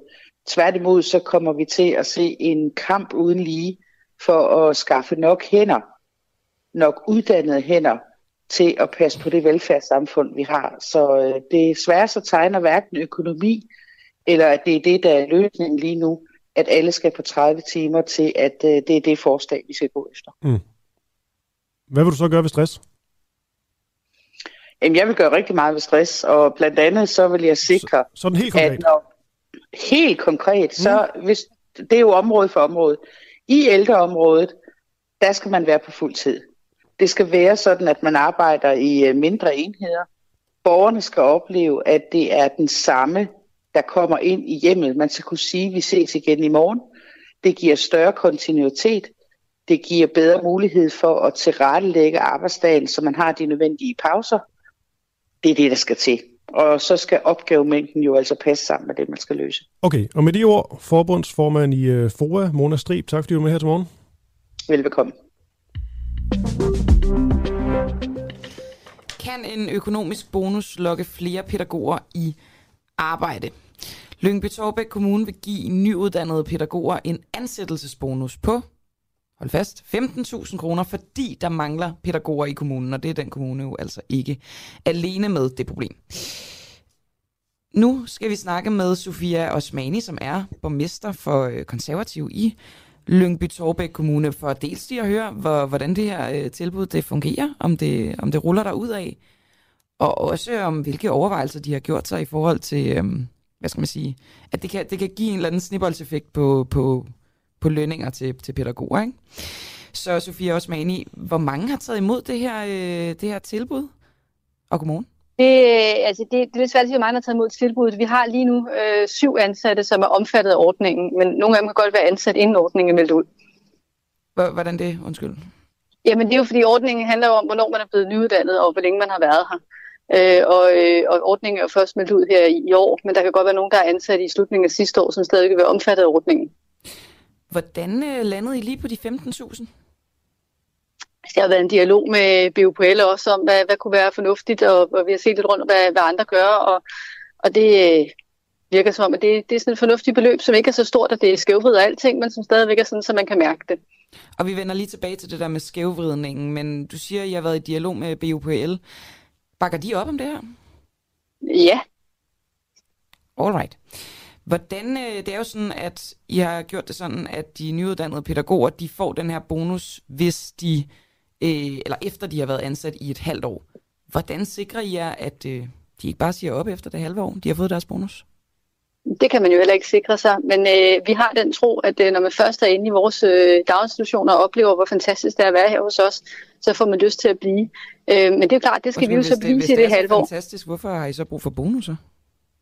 Man kan sige, at nogle gange så skal man gøre noget ekstraordinært for at få folk til at få øjnene op for lige præcis den her arbejdsplads. Vi er 98 kommuner, der alle sammen skal tiltrække nyuddannede pædagoger, og, øh, og det er et, et svært marked at, øh, at markedsføre sig på, så du kan jo kalde det et markedsføringsstunt. Øhm, det er jo, handler jo om at få nogen til at få øjnene op for øh, Lønby Torbæk som arbejdsplads, og så tror vi sådan set på, når de er, så vil de se, at øh, her er rart at være, og her vil man gerne fortsætte med at være. Men det er der selvfølgelig ingen garantier for, øh, og sådan er vilkårene jo. Og ja, du er jo selv inde på det. I, øh, I vil gerne gøre det så attraktivt som muligt for, for i jeres kommune at tiltrække pædagoger. På den måde, der øh, går I jo også lidt ud i en kampzone med de andre kommuner. Er det her ikke at, at underminere øh, dine ko- kollegaer i de andre kommuner? Så jeg synes jeg ikke, man kan stille det op, for man kan sige, at vi har jo alle sammen nogenlunde samme rammevilkår i kommunerne øh, som udgangspunkt, og så vælger vi så en gang med at prioritere forskellige områder. Hvis vi bruger øh, de her 15.000 kroner på at, øh, at rekruttere nogle nyuddannede pædagoger, ja, så er der andre kommuner, der bruger de penge på et andet område, og dermed måske rekruttere et andet sted, eller har en anden særlig indsats. Så, så alle kommunerne er jo ikke fuldstændig ens. Vores institutioner er ikke ens. Vores øh, øh, måde at have arbejdsmarkedet skruet sammen på er ikke ens. I nogle kommuner der er det billigt at købe et nyt hus, hvis man er nyuddannet studerende eller nyuddannet pædagog. Det er det ikke i Lyngby Torbæk, så her skal der måske noget andet til, for at vi kan få nogen til at vælge at sige, okay, jeg pendler lige øh, den ekstra halve time for at komme på arbejde i Lønby, fordi jeg kan se, at de virkelig gerne vil have mig, og her gør de noget særligt ud af det. Men det er og også, andre det er steder, også der vil, boligmarked, altså, så- som, som til dels regulerer sig. Ja. Ja. Altså, det her er jo en kunstig indsprøjtning i en sektor, som, som, som lider en del, kan man sige, også i kølvandet. På man kunne også sige, at det var udbud og, og efterspørgsel. Ja, det er det. Altså, det er jo det, men I er jo en det- så, så, så det, det så jo, det, det lugter meget af det private arbejdsmarked lige pludselig. Jamen, øh, så stor forskel er der vel ikke. Vi er jo også i konkurrence på det private arbejdsmarked. Så, så, så det har jeg lidt svært ved at se, at det er et problem, at vi også prøver at gøre os til en attraktiv arbejdsplads. Øhm, det er klart, at det, der er en grænse for, hvor langt vi kan... Vi kan jo ikke bare vælge at sige, nu giver vi alle pædagoger, der er ansat i kommunen, øh, 25.000 ekstra om året, eller 50.000 ekstra om året. For det har vi ikke økonomi til. Så kan vi ikke længere øh, løse andre opgaver, så har vi ikke råd til at betale løn til vores skolelærer eller til social- og sundhedshjælperne. Så der er jo en grænse for, hvor langt vi kan gå, og det gælder alle kommunerne. Men, men samtidig så er vi jo også nødt til at prøve at gøre noget for at signalere, at uh, her er der et område, hvor der er mangel på arbejdskraft. Mit håb er jo i virkeligheden, at det her det ikke bare handler om, at vi kan tiltrække nogen i stedet for nabokommunen, for det er du ret i, det får vi ikke flere pædagoger af. Men det kunne også være, at det fik nogle unge mennesker til at få øjnene op for, at her er der en branche, hvor der er desperat mangel på arbejdskraft, og hvor det måske kunne være super smart at tage en uddannelse. Fordi der er faktisk nogen, der virkelig gerne vil en bagefter. Den her, Så, så, så på den måde kan det jo også godt uh, få nogen til at, at hoppe mere ombord på pædagogvognen. Den her bonus har blandt andet mødt øh, kritik fra, øh, fra nabokommunen, som mener, at det her kan blive sådan en lønskru uden ende. Det er borgmester i Fredensborg, Thomas Lykke Pedersen, øh, der siger det også, gerne vil have KL til at se på sagen. Og nu siger du det her med 15.000, og siger du, at, øh, at der er også en grænse, man kan måske ikke bare give 50.000. Men kan du ikke godt følge, at det kan blive en skævvridning, det her? Hvis nu siger en nabokommune, så bare siger 20.000. Mm. Skal I så byde over? Jamen det er klart, der vil være en naturlig grænse, for på et tidspunkt har vi ikke råd til at byde over. Øh, så er der i hvert fald nogle andre opgaver, vi ikke kan løse. Så, så, så altså, den her er de lønspiral, hoved- den har jo, den har jo en naturlig grænse, som, som gør, mm. selvfølgelig kan du vælge at sige, at det er konkurrenceforvridende, men det kan du så sige om rigtig mange forskellige initiativer. Der er nogle kommuner, der har en sundhedsordning til deres personale. Er det så også konkurrenceforvridende? Der er nogle kommuner, der har øh, særlige aftaler omkring øh, øh, seniorordninger eller fastholdelse. Eller, altså, der, der er jo, alle kommuner har jo forskellige måder at drive deres kommune på. Det er jo ikke sådan, så at alle andre parametre på, på vores arbejdsmarked i kommunerne er ens, og det her det er så det eneste sted, hvor vi skiller os ud. Vi har valgt at gøre det her, andre vælger så at gøre noget andet. Det kan jo også handle om, at nogen har sprit nye daginstitutioner, hvor de fysiske rammer bare er tip-top, og det i sig selv er noget, der får nogen til at sige, her vil jeg gerne arbejde, fordi det er bare virkelig et, et, et, øh, et super spændende pædagogisk miljø med, med de her helt nye institutioner. Vi har nogle institutioner, der er relativt gamle, det vil jeg være ærlig at sige. Så der skal det være indholdet, man, man går efter, og ikke de fysiske rammer. Sådan er vi forskellige, og sådan er der forskellige konkurrenceparametre. Det tænker jeg altså ikke er sådan, øh, noget, der slår øh, arbejdsmarkedet helt ud af kurs. Jeg er med på, at der er sådan en økonomisk grænse, men min pointe var egentlig også mere, at I åbner jo op for, at der kommer denne her form for øh, konkurrence, som vel kan være ret usund, hvis kommunerne begynder at prøve Nej, jeg, jeg synes, du tager fejl. Vi åbner ikke op for noget, fordi der er allerede en konkurrence. Øhm, og den er vi så en del af. Vi er jo ikke den første kommune, der indfører en bonusordning. I øvrigt, Københavns Kommune gjorde det allerede før jul.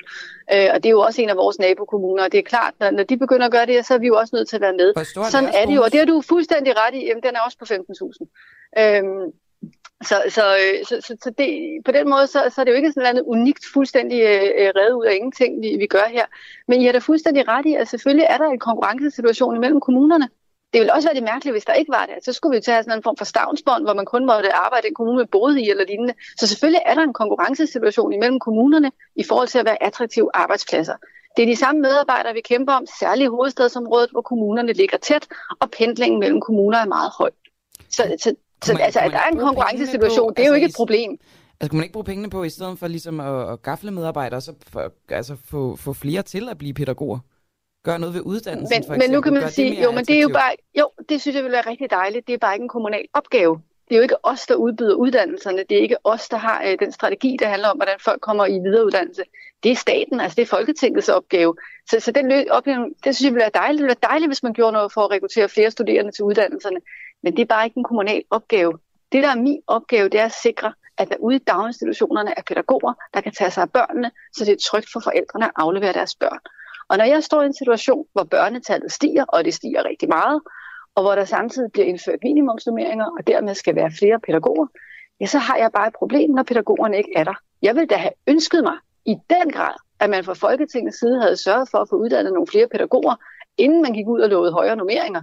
Fordi så havde der været en sammenhæng i tingene. Det har man ikke valgt, og så er jeg nødt til at handle inden for de rammer. Øhm, og der er jeg bare nødt til at have noget uddannet personale, og, øh, og vi står i den her helt særlige situation, da vi samtidig har et voldsomt stigende børnetal. Øh, og det, øh, det giver selvfølgelig nogle udfordringer, og dem øh, er jeg nødt til at forholde mig til. Og det er det, vi har gjort her. Men er det så en, øh, synes du, en kommunal opgave at give, øh, give bonusser for at få, øh, få medarbejdere? Selvfølgelig er det en kommunal opgave at give medarbejdere løn. Selvfølgelig er det en kommunal Bonusser, opgave at rekruttere. Jamen, bonus er jo en del af lønnen. Det er jo en del af en samlet lønpakke. Og, og selvfølgelig er det en, en kommunal opgave at være arbejdsgiver og, og aftale løn. Altså, jeg, jeg, jeg har lidt svært ved at se, hvorfor det skulle være sådan øh, et, et helt... Øh, en helt bizarre ting, at vi også i kommunerne lønner vores medarbejdere, og vi gør noget særligt, når vi gerne vil Men rekruttere. det bizarre kan vel komme ind, hvis nogle af nabokommunen så lige pludselig i næste uge siger, okay, vi giver 20.000, vi giver 25.000, så, ikke, så kan I ikke være med der, så bliver I selv nødt til at hæve Nej, så kan det være, at vi skal... Nej, eller også så kan det være, at vi skal sige, Nå, men hvad er det så, der også kan gøre det attraktivt? Det her er jo ikke nødvendigvis det eneste tiltag, vi kommer med i forhold til at rekruttere og fastholde. Det kan være, at vi finder nogle andre gode idéer, som øh, kan være med til at gøre det attraktivt at være pædagog hos os. Har dem, som var, øh, altså som ikke er nyuddannede, som var pædagoger i forvejen, måske i 10-20 år, har, får de også en bonus?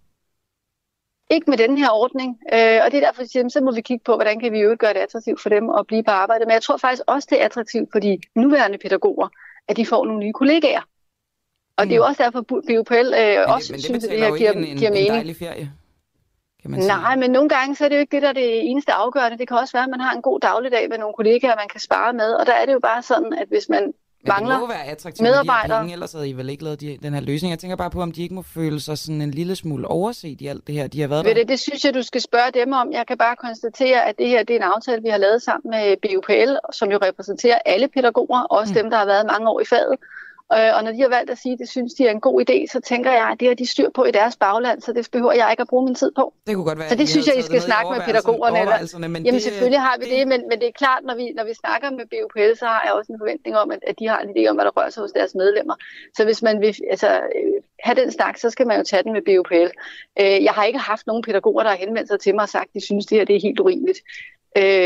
Jeg har haft pædagoger, der har henvendt mig så har sagt, at de mangler kollegaer, Øh, og det, det er et problem. Og det er jo altså et øh, landsdækkende problem, også i kølvandet på coronapandemien. Tusind tak, Sofia Osmani, konservativ borgmester i Lyngby Torbæk Kommune. Selv tak.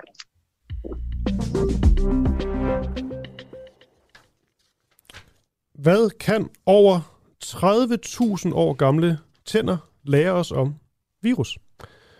Det spørgsmål stiller vi om et kort øjeblik til Eske Villerslev, som er DNA-forsker. Fordi virus, der giver luftvejsinfektioner til især børn og unge, er simpelthen fundet i 31.600 år gamle tænder. Vi vil gerne høre, hvilken tand det er, eller tænder, der er blevet undersøgt og fundet. Alt, der er mange, der er mange spørgsmål allerede. Hvil- Hvilken mund har den siddet i? Ja. Altså, hvis mund har den siddet i? Ja. den tand? Jeg håber, jeg skal svare på det lige om et, øh, et kort øjeblik. Der er også kommet nogle, øh, nogle beskeder ind. Det er lige i live-feedet her. Øh, Ninette skriver, der hvor regeringen fandt penge til svimlende mange penge til test og vacciner, må de der også kunne finde penge til varme hænder. Jeg mener, det er langt mere samfundskritisk end den pandemi. vi har stået i. En, der skriver, jeg ville da stejle totalt, hvis jeg havde været ansat i mange år og fik 0 kroner, og så kommer der en ny, der lige får 15.000 kroner for at starte. Men det er altså, altså det er i virkeligheden et ret relevant spørgsmål at stille BUPL, som jo har, øh, hvad skal man sige, vouchet for denne her bonusordning til de nyuddannede pædagoger. Mm. Jeg tror, det er det med, med besked første omgang. Det er som om, at Eske han ikke rigtig svarer ude i regien, og så... Så lad os tage en nyhed. Ja, hvorfor ikke? Jamen, øhm... okay, der er, det er lidt sjovt der, en øh, historisk hollandsk bro må vige for Amazon-stifterens stifters jagt. Øh, der er simpelthen en bro i Rotterdam, som skal demonteres, så ham her Jeff Bezos 40 meter høje jagt til 3,2 milliarder kroner kan komme forbi. Og det er jo, det er simpelthen, altså, det lyder jo ikke sådan helt vildt sympatisk, at hans milliarddyrjagt gør, at, øh, at en, en gammel historisk bro skal demonteres. Øhm, det er altså en, en bro, der kan dateres tilbage til 1878, og, øhm, og det er altså fordi Jeff Bezos han lige skal forbi, fordi det er den eneste vej for den 40 meter høje og 127 meter lange båd kan ligesom komme ud i havet. Og den her jagt, den bliver altså bygget på et øh, uh, skibsværk i nærheden af Rotterdam. Og det er derfor situationen er opstået. Og Jeff Bezos han betaler så selvfølgelig regningen. Men byen er ret sur over, at den her, by, eller den her bro skal demonteres. Fordi efter en stor renovering af den her bro i 2017, der lovede Rotterdams byråd, at de aldrig ville skille den ad igen. Borgmesterens kontor i Rotterdam argumenterer sig for, at arbejdet med at bygge båden er godt for både byens økonomi og at det skaber jobs. Det må være en ret stor jagt, så. Nå. Øhm, og så, lyd, så loves det også, at øh, den altså bliver monteret tilbage i samme form. I samme form? I det, samme det er også form. sjovt, ikke? Jo, det er det. Alle mursten ligger på samme måde. Nå, ja, ja. Det var da en meget sjov lille nyhed. Jeff Bezos, ikke det rigeste menneske længere. Det er vist uh, Elon Musk, er det ikke sådan der? De, de ligger... Det er en meget uskøn øh, kamp, de, øh, de battler i på det der. Men, øh, men Ja. meget rig i hvert fald. Ja, og de er så begyndt at blive øh, køre sådan en potensforlængerkrig med at komme op i rummet. Ja, de har taget over for USA og Sovjet. Nå, dejlig rig. Skal vi se, om vi kan få øh, Lars Henriksen med, Camilla? Hvem siger du undskyld? Lars Henriksen? ja, ny, øh, nyligt medlem af Frie Grønne. Det nye øh, grønne parti. Lars Henriksen vil nogen måske kende som politisk forperson for Copenhagen Pride, og nu er han altså også folketingskandidat for Frie Grønne. Og spørgsmålet, vi gerne vil stille, Lars, det er, om det hjælper noget som helst at råbe op om, hvor dårligt klimaet har det. Øhm, jeg kan lige læse et citat op fra Lars Henriksen. Han siger, når jeg på et tidspunkt bliver spurgt af min nevø, om vi bare har været bindegale og har svinet og troet, at vi kunne forbruge uden at give tilbage, så vil jeg kunne se ham i øjnene og sige, at jeg har forsøgt at råbe op og gøre noget. Og øh, spørgsmålet er, altså, at jeg går ikke ud fra, at han mener det her konkret, at han bare står og råber. Jeg går ud fra, at han har, har et eller andet, han planlægger, han, han gerne vil gøre for altså, og, og ligesom få bedre samvittighed over for, øh, for sin nevø, som jo nok er et billede på hele den unge generation. Han burde ligge i en telefon her inde hos os, Christoffer, men øh, vores producer er simpelthen forsvundet med telefonen. Jeg synes faktisk, at... Øh, Men kan vi så ikke lige tease for det, der sker senere Jo, med, med, med Bjørn øh, Brandenborg som retsordfører for Socialdemokratiet? Og øh, det vi er interesseret i i forhold til øh, Bjørn Brandenborg, det er det her spørgsmål, som vi jagter ret meget. Hvad gør man med de her 48.000 sager omkring øh, IT-begået kriminalitet, som simpelthen ikke er blevet øh, opklaret, hvis det ikke engang efterforskes? Det ligger sådan på politiets spor, og der er nu snak om, at man måske ender med at kunne afskrive nogle af dem, altså sige, så finder vi måske en fjerdedel eller tredjedel af dem for, for styr på dem, men resten dem må vi ligesom bare sige, det fik vi sgu aldrig løst. der var også en lytter, der skrev, at de alligevel bliver forældet efter 3-5 år, og så er tiden lige pludselig også en faktor i alt det her, ikke? Ja, og justitsminister, Nick Hækkerup, han har altså ikke øh, vil stille op til interview. Det vil politiet faktisk heller ikke, men vi venter jo på, hvad de har af konkrete tiltag til, altså hvad kan der gøres her. Og nu har vi så retsordfører for Socialdemokratiet med her om øh, 20 minutters tid, Bjørn Brandenborg, og håber på, at han trods alt kan øh, svare på nogle af de her spørgsmål, fordi ligesom bunken af sager, så begynder spørgsmålet også at hobe sig op i den her, i den her sag. Som sagt, Lars Henriksen, politisk forperson for Copenhagen Pride, og nu folketingskandidat for Frie Grønne. Lars, hvad skal der til for, at du med god samvittighed kan se din nevø i øjnene, og godmorgen? Godmorgen, og tak fordi jeg måtte være med. oh, undskyld, jeg har ikke talt så meget endnu, så jeg skulle lige rømme mig.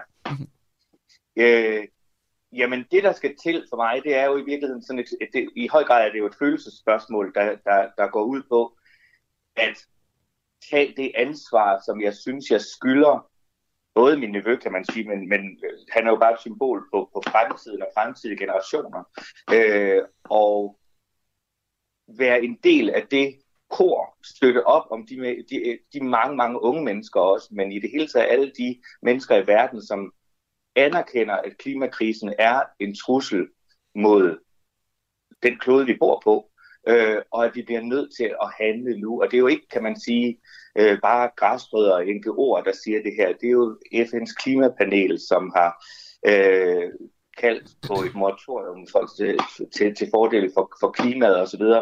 Øh, og der bliver vi nødt til at forene alle de stemmer, som, man, som, som kan se det. Der synes jeg ikke, at jeg i hvert fald, sådan som jeg er skruet sammen, og sådan som jeg er opdraget, øh, kan lade være med at lade min stemme også lyde i det, i, i det kor, fordi det er en overhængende krise, vi står i. Men Lars... Øh, og der bliver vi alle sammen nødt til at bidrage med det, vi kan. Og så kan man godt måske diskutere, hvad er det så, jeg kan bidrage med.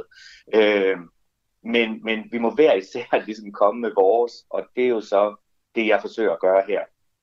Men Lars, du kunne i virkeligheden godt tilslutte dig koret, uden at være folketingskandidat for Fri Grønne. Så hvad vil du konkret gøre i din nye øh, position? Jamen, jeg vil jo bruge det, altså for, for, for, for, for et eksempel er jo, at jeg ikke var blevet inviteret ind til jer øh, og, og tale om min bekymring øh, for fremtiden via vi klimaet, hvis ikke jeg var havde, havde, havde erklæret mig som kandidat for et politisk parti. Øh, og øh, jeg synes, der er hårdt brug for et parti som Frie Grønne på Christiansborg, også efter det næste valg, fordi vi, vi har brug for et parti, som fuldstændig utvetydigt står på klimaets side og naturens side. Og i den forbindelse, så kan man sige, så gjorde det mig sådan en lille smule knyt under sidste kommunalvalg og se, hvordan samtlige partier skrev noget om grøn omstilling eller grøn dagsorden, eller hvad ved jeg, på deres valgplakater samtidig med, at man nærmest sådan lidt småmåbende gik rundt i gadebilledet og tænkte, men I gør jo ikke noget. Altså, det er jo, det er jo, det er jo øh, på en eller anden måde at, at tage klimaet og naturen som gisler i jeres valgkamp. Øh, og der bliver nødt til at være nogen, der påtaler det. Og det er jo sådan en rolle, som Fri Grønne har og fortsat skal have, at der er nogen, der bliver ved med øh, at sætte fingeren på, når, når det, der bliver sagt, er hul, eller det ikke bliver fuldt op med den tilstrækkelige handling, men at man ligesom skyder problemet foran sig og tænker, at det må nogle andre løse for os på et andet tidspunkt. Hvad ved du mere noget om, udover klimaet? Jamen, øh, jeg ved jo, kan man sige, noget om øh, hele diskriminationsdagsordenen, som også er et af øh, eller en af Fri Grønnes mærkesager, det at der er mennesker, der øh, i både Danmark og verden af forskellige grunde, øh, forskellige minoritetsstatus, oplever diskrimination og andetgørelse og øh, andre muligheder i samfundet. Men, det er bare, øh, men jeg spørger bare, Lars Henriksen, det er bare fordi, jeg har bare... vil være med til ja, at, at bidrage ja. med og løfte det. Det er bare fordi, jeg har øh, noteret mig, at øh, jeg synes bare, der er mange af de her lidt, øh, lidt mindre øh, partier, trods alt, som ligesom har, så har de en eller to store mærkesager, og så kører de bare på det. Men politik er jo mange ting. Hvis man skal ind og sidde på Christiansborg, så skal man vel have sat sig ind i rigtig mange ting. Man kan jo ikke kun turnere rundt med klima og øh, diskrimination. Nej, men det synes jeg heller ikke, vi gør. Altså, vi har jo to, eller vi, vi, vi har fem store politikområder, som, som, som er vores, kan man sige, kernesager, og på den måde har alle partier jo noget, som er deres ligesom, kernebudskaber, og så forholder man sig selvfølgelig også som et ansvarligt parti øh, til andre politikområder, fordi alt bliver behandlet i Folketinget. Men hvad, det betyder jo ikke, at og hvad er de fem sådan helt kort? Nu, nu, nej, nu må jeg, jeg lige have lov at svare. Det betyder jo ikke, at man som enkeltkandidat skal vide noget om alt i udgangspunktet. Det er jo derfor, man har politiske ordfører i det, man kommer ind, og så sætter man sig grundigt og godt ind i den sag, man er ordfører for, og dermed politiet, øh, partiets talsperson øh, på det område. Ikke? Så, så på den måde er det jo ikke sådan, at alle skal vide alt. Så, sådan fungerer demokratiet Hvem jo skal ikke. egentlig være finansordfører hos jer? Det er ikke besluttet endnu. Det kommer jo fuldstændig an på, hvem der øh, bliver valgt, fordi det bliver jo valgt i den folketingsgruppe, der sidder. Men hvad var de fem mærkesager? Jeg tænker ikke, det skal være mig, vil jeg sige. Hvad var de fem mærkesager? Hvad var det? Du sagde, der var fem mærkesager, og så ville du have lov til at tale ud, men du svarede ikke på de fem mærkesager, så jeg spørger bare, hvad, hvad de er. til, jeg det, det var fordi, det spurgte du ikke konkret til. Øh, Nu spørger jeg konkret jamen, til det. Hvad er de fem mærkesager, som du bragte på banen? Jamen, de fem mærkesager er jo klimaet, øh, og dermed naturen, kan man sige. Det er en omlægning til feministisk økonomitænkning. Det er en satsning på øh, civilsamfundet, og dermed ikke decideret styrkelse af staten, men i høj grad civilsamfundsorganisationerne som en del af løsningen af mange af de problemer, som vi peger på. Og så er det en, i høj grad en styrkelse af kulturlivet, fordi det er øh, for os at se det, der både gør samfundet godt at leve i, men også gør os klogere på os selv. Okay, nu er det måske mig, der, er- der er helt dum, men jeg hørt kun fire. Der. Jeg har hørt kun fire ting. Og jeg tror, jeg sagde fem. Nå, for pokker. Klima, feministisk økonomi, øh, status i civilsamfundet og kultur. Eller sats på civilsamfundet, undskyld. Ja. Ja, altså, men, men jeg sagde klimaet og dermed jo naturen, ikke? Så det er to. Klima og natur. Ja. Så, det, så det er hver sin mærkesag, klima og natur. Jamen, altså, det, alt er jo forbundet, man kan sige. Øh, øh, hele Nej, økonomien... nej, du sagde, der var, undskyld, der, du, du sagde jo bare, der var fem mærkesager. det? Du spørger jo bare, Øh, om klima og natur er den samme, eller om det er to forskellige. Men det er, det, det er den samme. Men, men, Men så er der kun fire, Så er der vi kun mangler, fire, jo. vi mangler en Vi mærkesag. ikke gøre noget ved øh, klimaet, hvis vi ikke laver en omlægning af, af den måde, vi tænker økonomi på. Så derfor hænger hele økonomitænkningen jo også sammen med øh, det at gøre noget ved klimaet, for eksempel. Okay. Det giver mening, men, Øh, men vi, måde vi mangler bare en, vi mangler bare en sige, at- mærkesag. Hvad? Vi mangler bare en mærke, altså det giver total mening, at alt hænger sammen, men vi mangler lige den øh, femte mærkesag hos Fri Grønne. Ja, Hvad, hvad er den femte? altså, øh, altså det, det er selvfølgelig de fire, som øh, jeg lige sagde før. Ja. Øh, og så, jamen, jamen, jeg har da sagt dem alle fem. Altså, det her med natur og klima. En. Jeg har sagt mangfoldighed. Nej, Jeg den har har du ikke sagt- sagt. Nå, okay, men det, ja, nå, det, det var så, undskyld, det, det var fordi, jeg talte om den lige før, så var jeg sikker på, at den havde var ligesom med. Undskyld. Jamen, det Det er er fint. Det er politik, det her. Ja. Det bliver frygteligt for dig. det håber jeg ikke, det gør.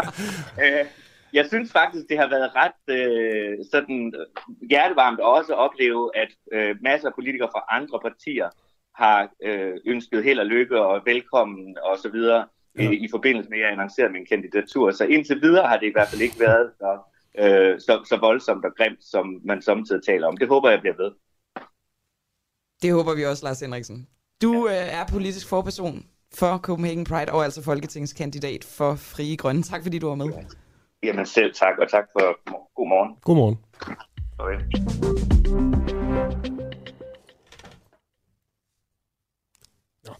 En, en, en mindre forvirring om mærkesager hos øh, Frie Grønne.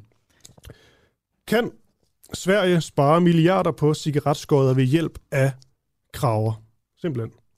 I Sverige der bliver der altså smidt over 1 milliard cigaretskodder på gaden om året, og der bruges millioner på mandskab, der hver dag skal samle dem op. Det her problem, det har et startup fra Södertälje måske fundet løsningen på. Firmaet de har lavet et øh, såkaldt pilotprojekt, hvor de altså rekrutterer og træner kraver, altså fugle, til simpelthen at samle cigaretskodder op fra gaden, så byen ikke skal bruge de her millioner på vedligeholdelse. Og det her, det kan spare den svenske købstad op mod 75% af, hvad det normalt vil koste i vedligeholdelse. Vores gode kollega Clara Vind, hun ringede øh, i går til øh, Morten D.D. Hansen. Han er biolog og museumsinspektør ved Naturhistorisk Museum i Aarhus for at høre, hvorfor lige præcis kraver kan være løsningen på det her cigaretskod problem. Og interviewet her, det tager altså en, det kan vi godt sige, en sådan lidt sjov drejning, fordi både øh, kilde og interviewer næsten ikke kan fortsætte det interview på grund af en enkelt øh, sjov øh, bemærkning. Men øh, I kan bare høre det her. Jamen altså, først vil jeg jo sige, at fugle er kloge, fordi fugles hjerner, den er simpelthen, de er hardwired på en måde, som faktisk på mange punkter er smartere end pattedyrs. Øh, forestil dig en fugl med en hjerne som vores, så vil den formentlig være, så vil det være dem, der bestemte over verden. Og kravefugle har simpelthen vist sig at have den altså smarteste hjerne af alle fuglearter. Fasaner, de er snart dumme, men kravefugle, ravne, husskader, kraver, rover, de har altså en rigtig god hjerne inde i deres hoved. Okay, og, og i det her starterprojekt, der, der står der simpelthen, at det er kraver, der skal samle cigaretskod op. Kan man træne ja. en krav til at, at gøre det? Ja, altså det, det, nu er det jo det er sådan en bestemt art af kravefugle, som en ny kaledonisk krav, som simpelthen er legendarisk berømt for at være den klogeste af alle kravefugle. Men, men altså selv i Danmark ser vi jo det der med, at, at, at uh, ravne og skader og sådan noget, det er helt utroligt, hvor, hvor smarte de er, og, og hvor meget de kan lære af hinanden. Altså en skade eller en ravn eller en krav kan simpelthen sidde og glo på en anden krav og se, nå, gør du det på den måde? Det vil jeg da også gøre. Så de er, altså, sidder rigtig godt hoved på dem, og man oplever allerede nu, hvordan for eksempel skal, altså, kravfugle samler ting ind nogle gange til deres redder og sådan noget, hvor de simpelthen går efter helt, helt bestemte øh, objekter ude i naturen. Så det kan de sagtens. Ved du, hvordan man kan, kan, altså, hvordan man kan træne dem til det? Altså, hvordan sådan, ja. Processen er? altså, sådan generelt er det jo sådan, at, at fugle, altså ligesom alle andre, de er til falds for, øh, for belønninger. Ikke også? Altså, sådan er det jo, ikke også? At man får en lille belønning. Øhm, det er sådan, man gør det generelt, at, at når man vælger det rigtige, så får man en lille belønning, og det lærer de altså meget, meget hurtigt. Det har man simpelthen erfaringer med med kravfugle. Det er meget nemt at lære de her kravfugle, også at løse relativt komplicerede opgaver, for eksempel med brug af udstyr og sådan noget. Altså kravfugle kan for eksempel bruge pinde og sådan noget til at for eksempel at, at, at grave øh, myrer ud med det. Altså, ja, jeg er glad for, at de ikke er lige så store som os. Så styrer de verden. hvor, hvor, hvor klog er lige præcis den her, øh, den her krav, de, de bruger i det her projekt? Jamen, det er den klogeste. Den nye kaledonisk krav er simpelthen den, som man anser for at være den aller, altså den, der kan tænke allermest abstrakt og nærmest planlægge, hvad det er, den skal gøre. Altså nu, det, det er jo klart, at altså, hvis man nu lige tænker sådan lidt på, hvordan, hvordan sådan en by ser ud, så går man jo rundt i en by, og der ligger jo rigtig mange cigaretskodder. Jeg tror, antallet af cigaretskodder i Sverige, som man anslår, der bliver smidt på gaden, det er en milliard om året. Og det koster nærmest en krone i gennemsnit i mande, mandetimer. Altså at øh, i arbejdskraft, at hver gang man skal samle bare et cigaretskod, så koster det en krone, så det er jo en milliard kroner. Man, og de her kraver flyver jo rundt og har vanvittigt meget bedre øjne, end vi har også. Ikke også? Altså, de kan jo se de her ting på meget længere afstand, end vi kan. Så hvis det her, det holder, og hvis det kan blive... det næste, det gør, det er så, at de selvfølgelig flyver rundt og tager smøgerne ud af, af kæften på folk. Og det er jo sådan set, så har vi også lidt folkesundhed med.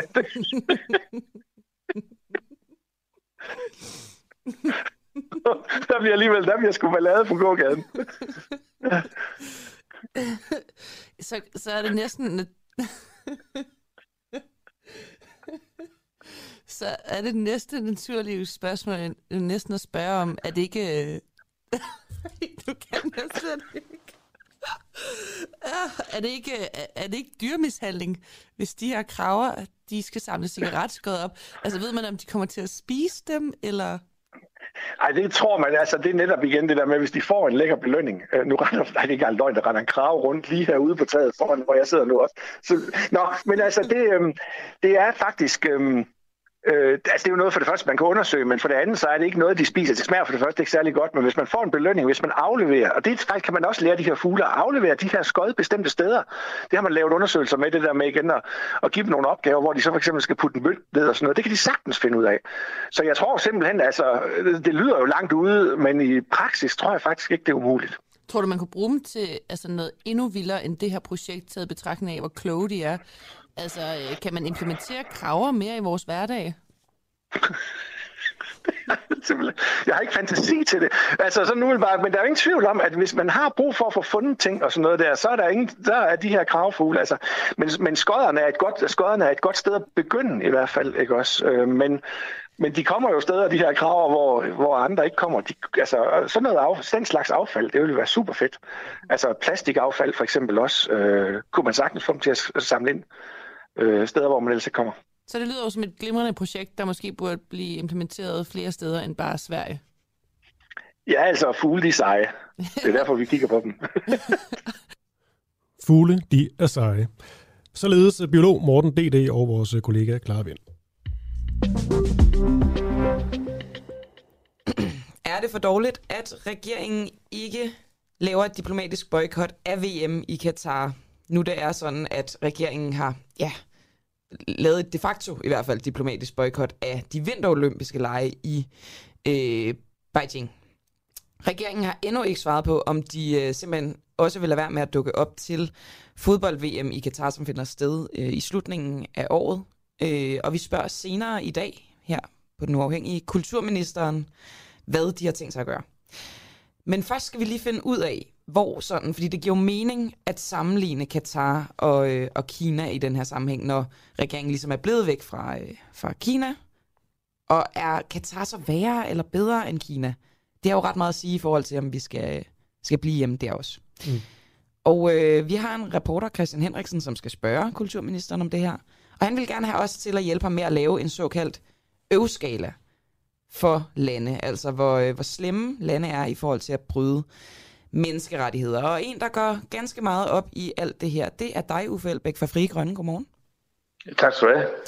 Hvor øv er Katars håndtering af menneskerettigheder på en skala fra 1 til 10? Hvor 10 er det værste? Jeg vil, ja, altså, jeg vil sige, at den ligger omkring øh, sådan 8-9 stykker. Øh, altså, det er jo altid nærmest umuligt at grædebøje øh, sådan overgreb, altså menneskerettighedsovergreb, men øh, og, og sammenligne Katar med, med Kina. Kina er et meget større land, der er nogle helt andre problemstillinger.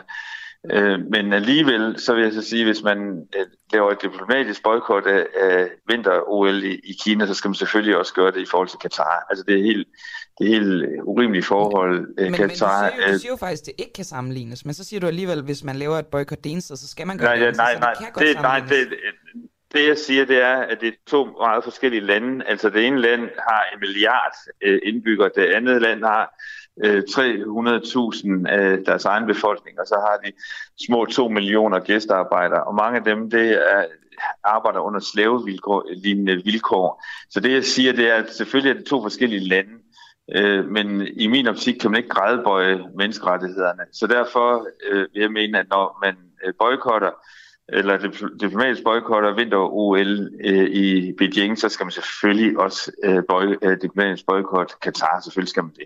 Synes du, det er lidt, øh, lidt svagt af regeringen, at de ikke kalder det for et øh, diplomatisk boykot, men de kalder det for en udeblivelse? Ja, det, det er jo den der, øh, hvad skal man sige, man går på æggeskaller i forhold til Kina, ikke? Altså, man, øh, på den ene side, så øh, bliver Danmark selvfølgelig i min optik nødt til at følge USA's, øh, øh, hvad hedder det, holdninger og, og position, øh, hvor USA jo øh, går ud og siger det stedet et diplomatisk boykot, men, men øh, Danmark går på æggeskaller i forhold til Kina, og derfor forsøger de det meget gelinde at lave nogle formuleringer, som på den ene side både øh, markerer en afstandstagen for de overgreb, der foregår i Kina, men ikke lægger sig ud med Kina. Det er jo nærmest en umulig balanceakt. Ja, det der med at gå på æggeskaller, du siger, Uffe Elbæk. Kan du ikke lige, bare lige så, jeg, jeg tror godt, mange kender svaret, men alligevel i forhold til det med, at man så måske ikke vil bruge ordet boykot, vil du ikke lige fortælle sådan fra politisk perspektiv, hvad altså, præcis tankerne bag er? Jamen, jeg tror, øh, når, altså, og nu snakker vi Kina, ikke? Jo. Øh, hvad hedder det? Når, når, øh, når vi snakker Kina, så er der en masse økonomiske udfordringer, for Danmark, hvis man går ud og markerer en klar afstandstagen over for Kina. Øh, vi ser det lige for øjeblikket i Litauen, hvor Litauen har accepteret eller godkendt, at øh, Taiwan øh, bruger sit officielle navn på deres repræsentationskonto i, i, i, i Litauen. Og det betyder nu, at Litauen er under en massiv økonomisk boykot fra Kina, og Kina presser øh, ikke bare Litauen, men de presser også andre landes øh, virksomheder, som har en relation til Litauen eller bruger øh, delelementer fra øh, for eksempel bilindustrien i Tyskland, bruger delelementer, som de får fra Litauen, og så går man ind og laver, laver pression i, i Tyskland. Så alle er nervøs for at lægge sig ud med Kina, og det er vi selvfølgelig også i Danmark. Øh, jeg, jeg synes jo, at man skulle have en meget mere markant Kina-politik end den, vi har i dag. Øh, og når vi så snakker Katar i, i øh, VM i Katar, så synes jeg jo, at hvis man har taget den position i forhold til Kina, så bør man det mindste også gøre det i forhold til Katar, fordi at man kan sammenligne, øh, der er det massiv brud af menneskerettigheder begge steder, så selvfølgelig ja. skal vi markere os. Okay. Uffe Elbæk fra Fri Grønne. Det var egentlig bare lige det, og tak fordi du kom med her til morgen. Super. Tak skal du have. Hej. Er der reelt ingen som helst hjælp at hente, hvis man er offer for økonomisk IT-kriminalitet? Der ligger nemlig 48.000 uopklarede sager om IT-relateret økonomisk kriminalitet på politiets spor. Og antallet af de her sager, de er altså steget drastisk de seneste år. Bunken den øh, voksede med 22.000 sager på bare et enkelt år. Og det er jo vildt tal, det her, Christoffer. Og det er derfor, vi, øh, vi efterfølger det, den her sag. Ja, og vi, og vi er et sted, hvor vi talte med retsordfører for DF, Peter Skorp, i går, og han sagde simpelthen, at vi kan ikke være det her bekendt i et retssamfund. Det er jo øh, det er ret markant ord. Vi har også talt med tidligere politimand gennem 30 år, Thomas Vest, som, øh, som har sagt til os, at politiet aldrig kommer øh, i bund med denne her bunke simpelthen. Det er jo fuldstændig øh, nedslående nyt. Måske vi kan få lidt mere opløftende nyt fra dig, Bjørn Brandenborg. Du er retsordfører for Socialdemokratiet. Hvornår er politiet i bund med den her bunke af uopklarede øh, sager? Og godmorgen. Ja, godmorgen. Jeg hørte ikke lige, hvad I sagde øh, indledningsvis, så måske du lige skal, skal, skal sige det igen. Ja, det er de her 48.000 uopklarede sager om IT-relateret økonomisk kriminalitet, som jo ligger på politiets spor. Hvornår mm. er politiet i bund med den her bunke? Øhm, det, tror jeg ikke, at jeg har mulighed for at, at sige noget om. Men altså, vi har jo besluttet at lave en række initiativer for at øh, imødekomme de udfordringer, som der er med, at der er, øh, eller i hvert fald på det her område har været et meget, meget stigende og også et meget, meget højt anvendelsesniveau. Hvad er det for og nogle derfor, initiativer konkret? Jamen altså for eksempel i forbindelse med aftalen, vi lavede for politi og øh, anklagemyndighed, der har vi besluttet at oprette et ny nationalt center for særlig øh, kriminalitet, som på sigt blandt andet skal kigge på, hvordan vi styrker indsatsen mod øh, IT-relateret økonomisk kriminalitet. Og så har vi også gangsat øh, et arbejde, som skal være med til at undersøge, hvordan man kan lave initiativer, som for eksempel kan være med til at forebygge det, som man kalder øh, disruption af økonomisk øh, kriminalitet.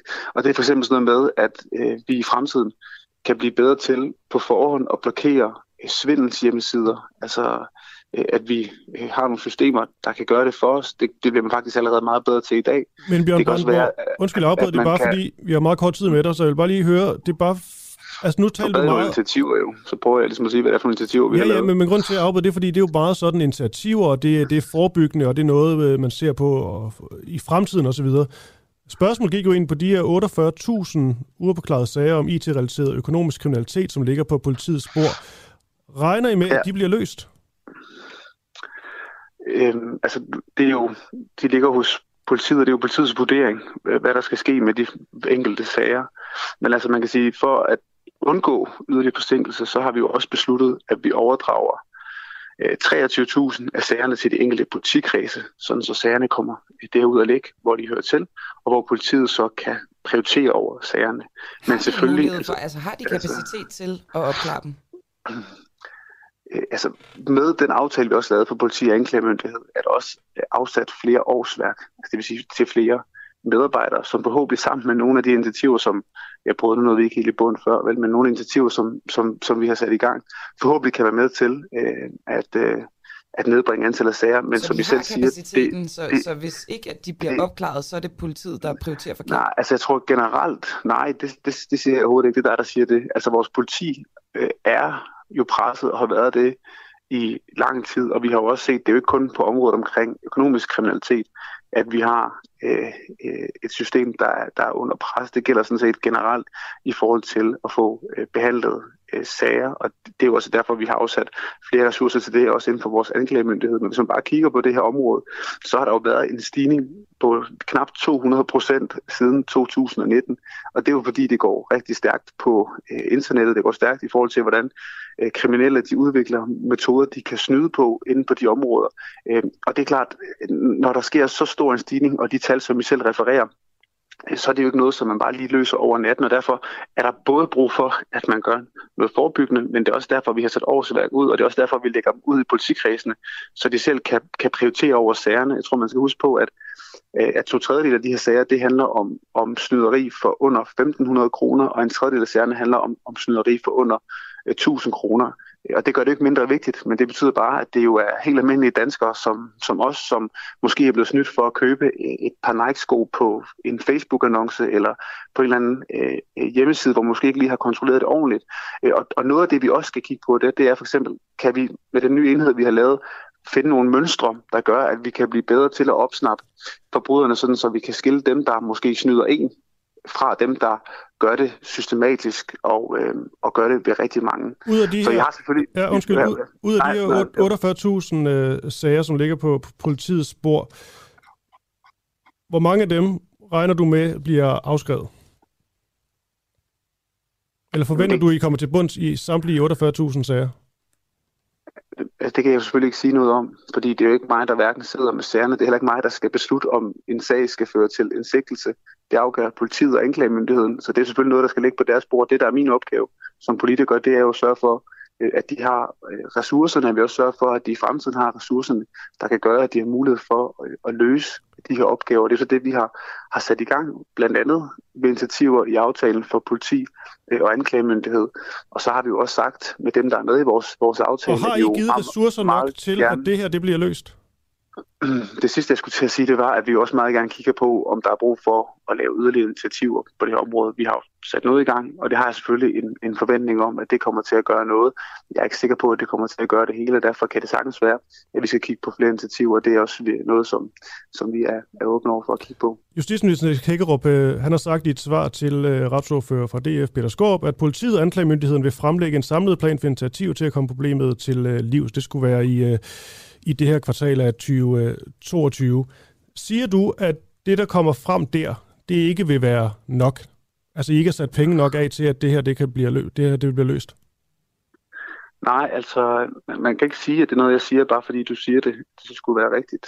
Altså, jeg, har- jeg har sagt en række initiativer, som, øh, som vi har sat i gang, og så er det rigtigt, at, at vi faktisk kommer til at gøre sådan, at, at politiet skal fremlægge en, en plan, og så har vi også lavet en aftale om, at vi øh, kvartalsvis rapporterer over for Folketingets retsudvalg, hvor der sidder repræsentanter fra, fra de fleste af Folketingets partier, hvordan det går med den her tidsplan, fordi det er noget, som vi er opmærksom på, men det er også noget, som vi alle sammen er interesseret i, øh, kommer til øh, meget, meget voldsomt inde på, på sådan et område. Jeg forstår bare ikke, når du siger, at du ikke er sikker på, at der er sat midler af nok til at, at, at, at løse det her problem. Hvorfor har I så ikke, så ikke sat midler nok af i forvejen?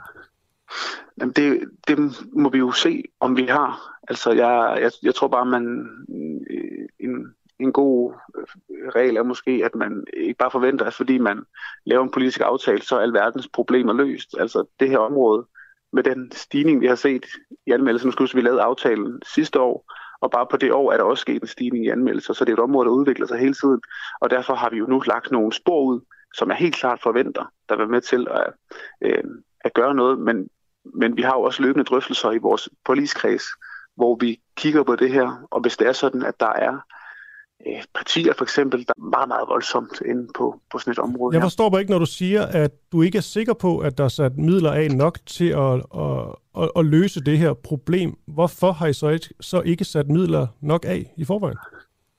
Jamen det, det må vi jo se, om vi har. Altså jeg, jeg, jeg tror bare, man øh, en, en god øh, regel er måske, at man ikke bare forventer, at fordi man laver en politisk aftale, så er alverdens problemer løst. Altså det her område, med den stigning, vi har set i anmeldelser, nu vi lavede aftalen sidste år, og bare på det år er der også sket en stigning i anmeldelser, så det er et område, der udvikler sig hele tiden, og derfor har vi jo nu lagt nogle spor ud, som er helt klart forventer, der vil være med til at, øh, at gøre noget, men men vi har jo også løbende drøftelser i vores politiskreds, hvor vi kigger på det her, og hvis det er sådan, at der er øh, partier for eksempel, der har andre gode initiativer, øh, så kigger vi jo også på det, fordi vi alle sammen er interesserede i at, øh, at komme det her til liv, så godt vi nu kan.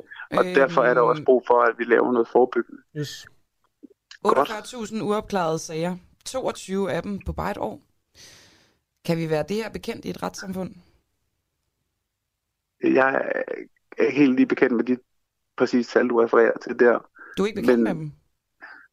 Nej, ikke lige præcis med de opklarelsestal. Jeg har dem ikke lige her foran mig, så Nå, jeg kan ikke lige... Nå, men de er rigtige nok, men, men, men, hvor, Okay. men kan vi være det Øh. bekendt i et retssamfund? Hvad, hvad kan vi være bekendt? At have så mange uopklarede sager om IT-relateret økonomisk kriminalitet? Jeg synes i hvert fald, at vi skal gøre, hvad vi kan for, at vi får opklaret flere sager. Og det er jo også det, vi gør. Det er jo sådan lidt derfor, at vi Men kan laver vi være det initiativer. bekendt? Kan vi være det bekendt, ja eller nej, at, at nu ligger de der jo? Jamen, det er jo et underligt spørgsmål, om vi kan være det bekendt. Altså, vi øh, skal sørge for at løse så mange af de sager som overhovedet muligt, og det er derfor, at vi har lavet initiativer øh, til forhåbentlig at kunne løse det.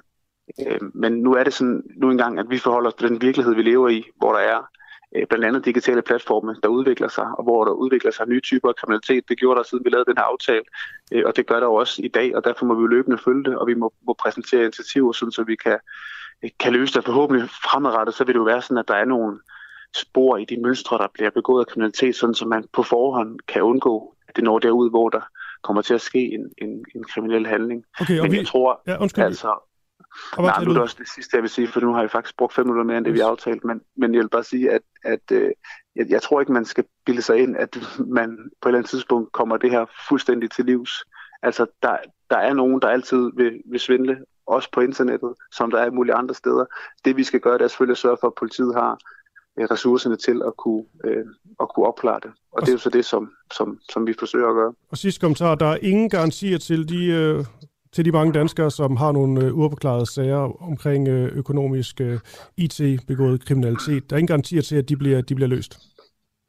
Men det er jo et mærkeligt spørgsmål, fordi det der er nu, det er, at der er en masse anmeldelsesager, men det er jo politiet og anklagemyndigheden, der vurderer, hvad der skal ske med de enkelte sager. Det gør politikerne gudskelov ikke, så det spørgsmål, det giver ikke nogen mening at svare på. Det er fint. Så lad os slutte med et spørgsmål, der ikke gav mening. Retsordfører i Socialdemokratiet, Bjørn Brandborg. Tak for din tid. Velkommen. Hej. Og så, Christoffer, kan Jeg vi synes aldrig, min spørgsmål giver mening, at tale nogen for Socialdemokratiet. Det er jo det må, utroligt. du må jo kigge ind af. Det er en for tendens. pokker. Jamen, jamen, det er da en kæmpe tendens, som du skal... Det er så et dårligt spørgsmål. Jeg ved det ikke. Jamen, det er jo det. Du må sætte dig i skrædderstilling og tænke over dine spørgsmål. Jeg synes lige, vi skal... Skal vi ikke nå at ringe til Christian Henriksen? Jo, vi sendte, sendte Christian Henriksen i marken. Vil du, øh, hvis man lige hopper til som lytter, vil du helt kort, Camilla, lige fortælle, hvorfor at vi skal ringe til Christian Henriksen? Det skal vi, fordi han skal til pressemøder. Det er jo underligt, fordi der, kan man, der behøver man ikke engang lave en aftale på forhånd med politikere. Der kan man simpelthen bare stille dem spørgsmål. Og det, som Christian Henriksen skal spørge kulturministeren om i den her omgang, det er, hvad der, altså, hvor, hvor placerer Katar sig på øv-skalaen i forhold til menneskerettigheder i forhold til Beijing. Der foregår to store sportsbegivenheder i de to lande, og den ene har vi altså lavet diplomatisk boykot af. Ja, og vi har jo lige, fordi Christian Henriksen, han satte os i, øh, i, i sving. Altså sådan ringe nogen op, som måske kunne være gode til at, at lave nogle vurderinger. Og vi tog uh, Thomas Roden fra Dansk Kinekritisk Selskab, og så Uffe Elbæk fra Frie Grønne. Har du egentlig tallene på, hvad de svarede i forhold til denne her har jeg. løvskala? Skal vi lige give den videre til, til Christian, og hej igen Christian. Hej Isa. Ja, hejsa. Altså, de værste er Nordkorea. De får en 10'er af Thomas Rode. Ja. Så, lig, Okay. så ligger øh, Kina på en 9,5'er, ifølge Thomas Ah. Rode også. Og så øh, op. både Thomas Rode og Uffe Elbæk synes, at Katar er sådan 8 på vej mod 9-agtigt. Okay, så måske 8,5 eller... Ja, præcis, præcis. Okay. Og så øh, i den anden ende af skalaen, og det er så også ifølge Thomas Rode fra Kina Kritisk Selskab. Roden. O- Odin, tror jeg faktisk. Ja. Det skal være helt rigtigt. Så fik I begge to lige mansplainer mig der. Tak for det. Nå, men øh, på, på førstepladsen, der ligger øh, Danmark, Skandinavien, Kanada og det vestlige, den vestlige del af Europa. Ja, de, lig, de ligger nummer et. Ja, de, de, de, har, de har et et-tal, hedder det. Ja. De er på, de, de er et på skalaen. Præcis. Super. Og hvad vil du så gøre nu?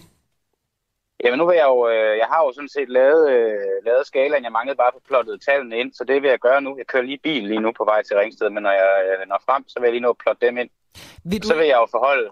Hvad siger du, undskyld? Ja, undskyld, bare snak færdig, Christian. Nej, men altså, til bare, så vil jeg forholde det for, øh, for Anne Halsbo, vores kulturminister, og spørge, især nu, hvor de siger, at Katar ikke er helt op på Kina-niveau, så er det jo relevant at spørge om, jamen, skal de derop? Altså, hvor, hvor, hvor højt skal vi op, for vi kan lave et boykot? Vi, Kina var på 9,5, da vi lavede boykottet.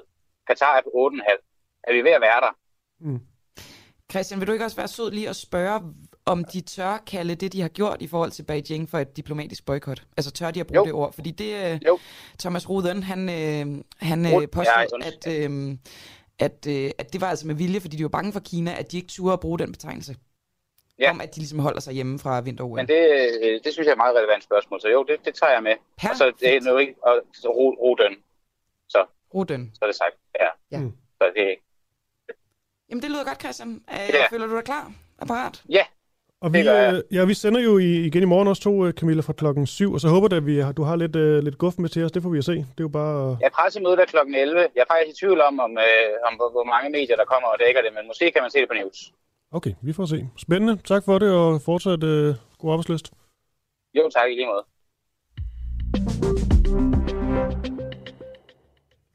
En lille bitte nyhed. Nej, jeg synes bare lige, vi godt kan nævne, at der er... Øh der er samråd i dag med transportminister Benny Engelbrecht. Han er indkaldt ja, hastesamråd enhedslisten i denne her sag, hvor han er under hård kritik for at vildlede i Folketinget.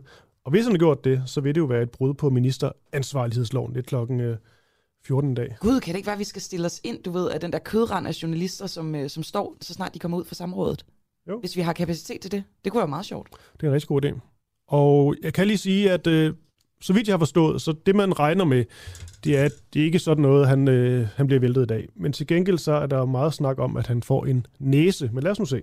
Ja, de næser der, dem har jeg aldrig kunne forstå, de politiske næser. Det virker som om, det nærmest mere en gimmick, fordi det har jo ikke rigtig nogen reelle konsekvenser. Han har jo også sagt, at øh, de her tal blev altså ikke skjult af ham. Det var embeds, hans embedsmænd, der valgte, at mm. de ikke skulle frem. Lad os se, hvad der sker. Og som I godt kan høre, så forsøger vi at sætte en masse ting i søen. Vi skal til et redaktionsmøde lige om et øjeblik, og så håber vi, at vi har en masse godt indhold til jer på, i morgen. Er det ikke bare sådan? Det er bare sådan. Og nu sætter de en lille skiller på, og så Camilla Boraki. Tak for i dag. Tak for i dag, Christoffer Lind. Var det ikke bare det? Vi ses i morgen. Vi skal også sige hende, der var Barry Vessen. Det skulle jeg slutte sige, ja.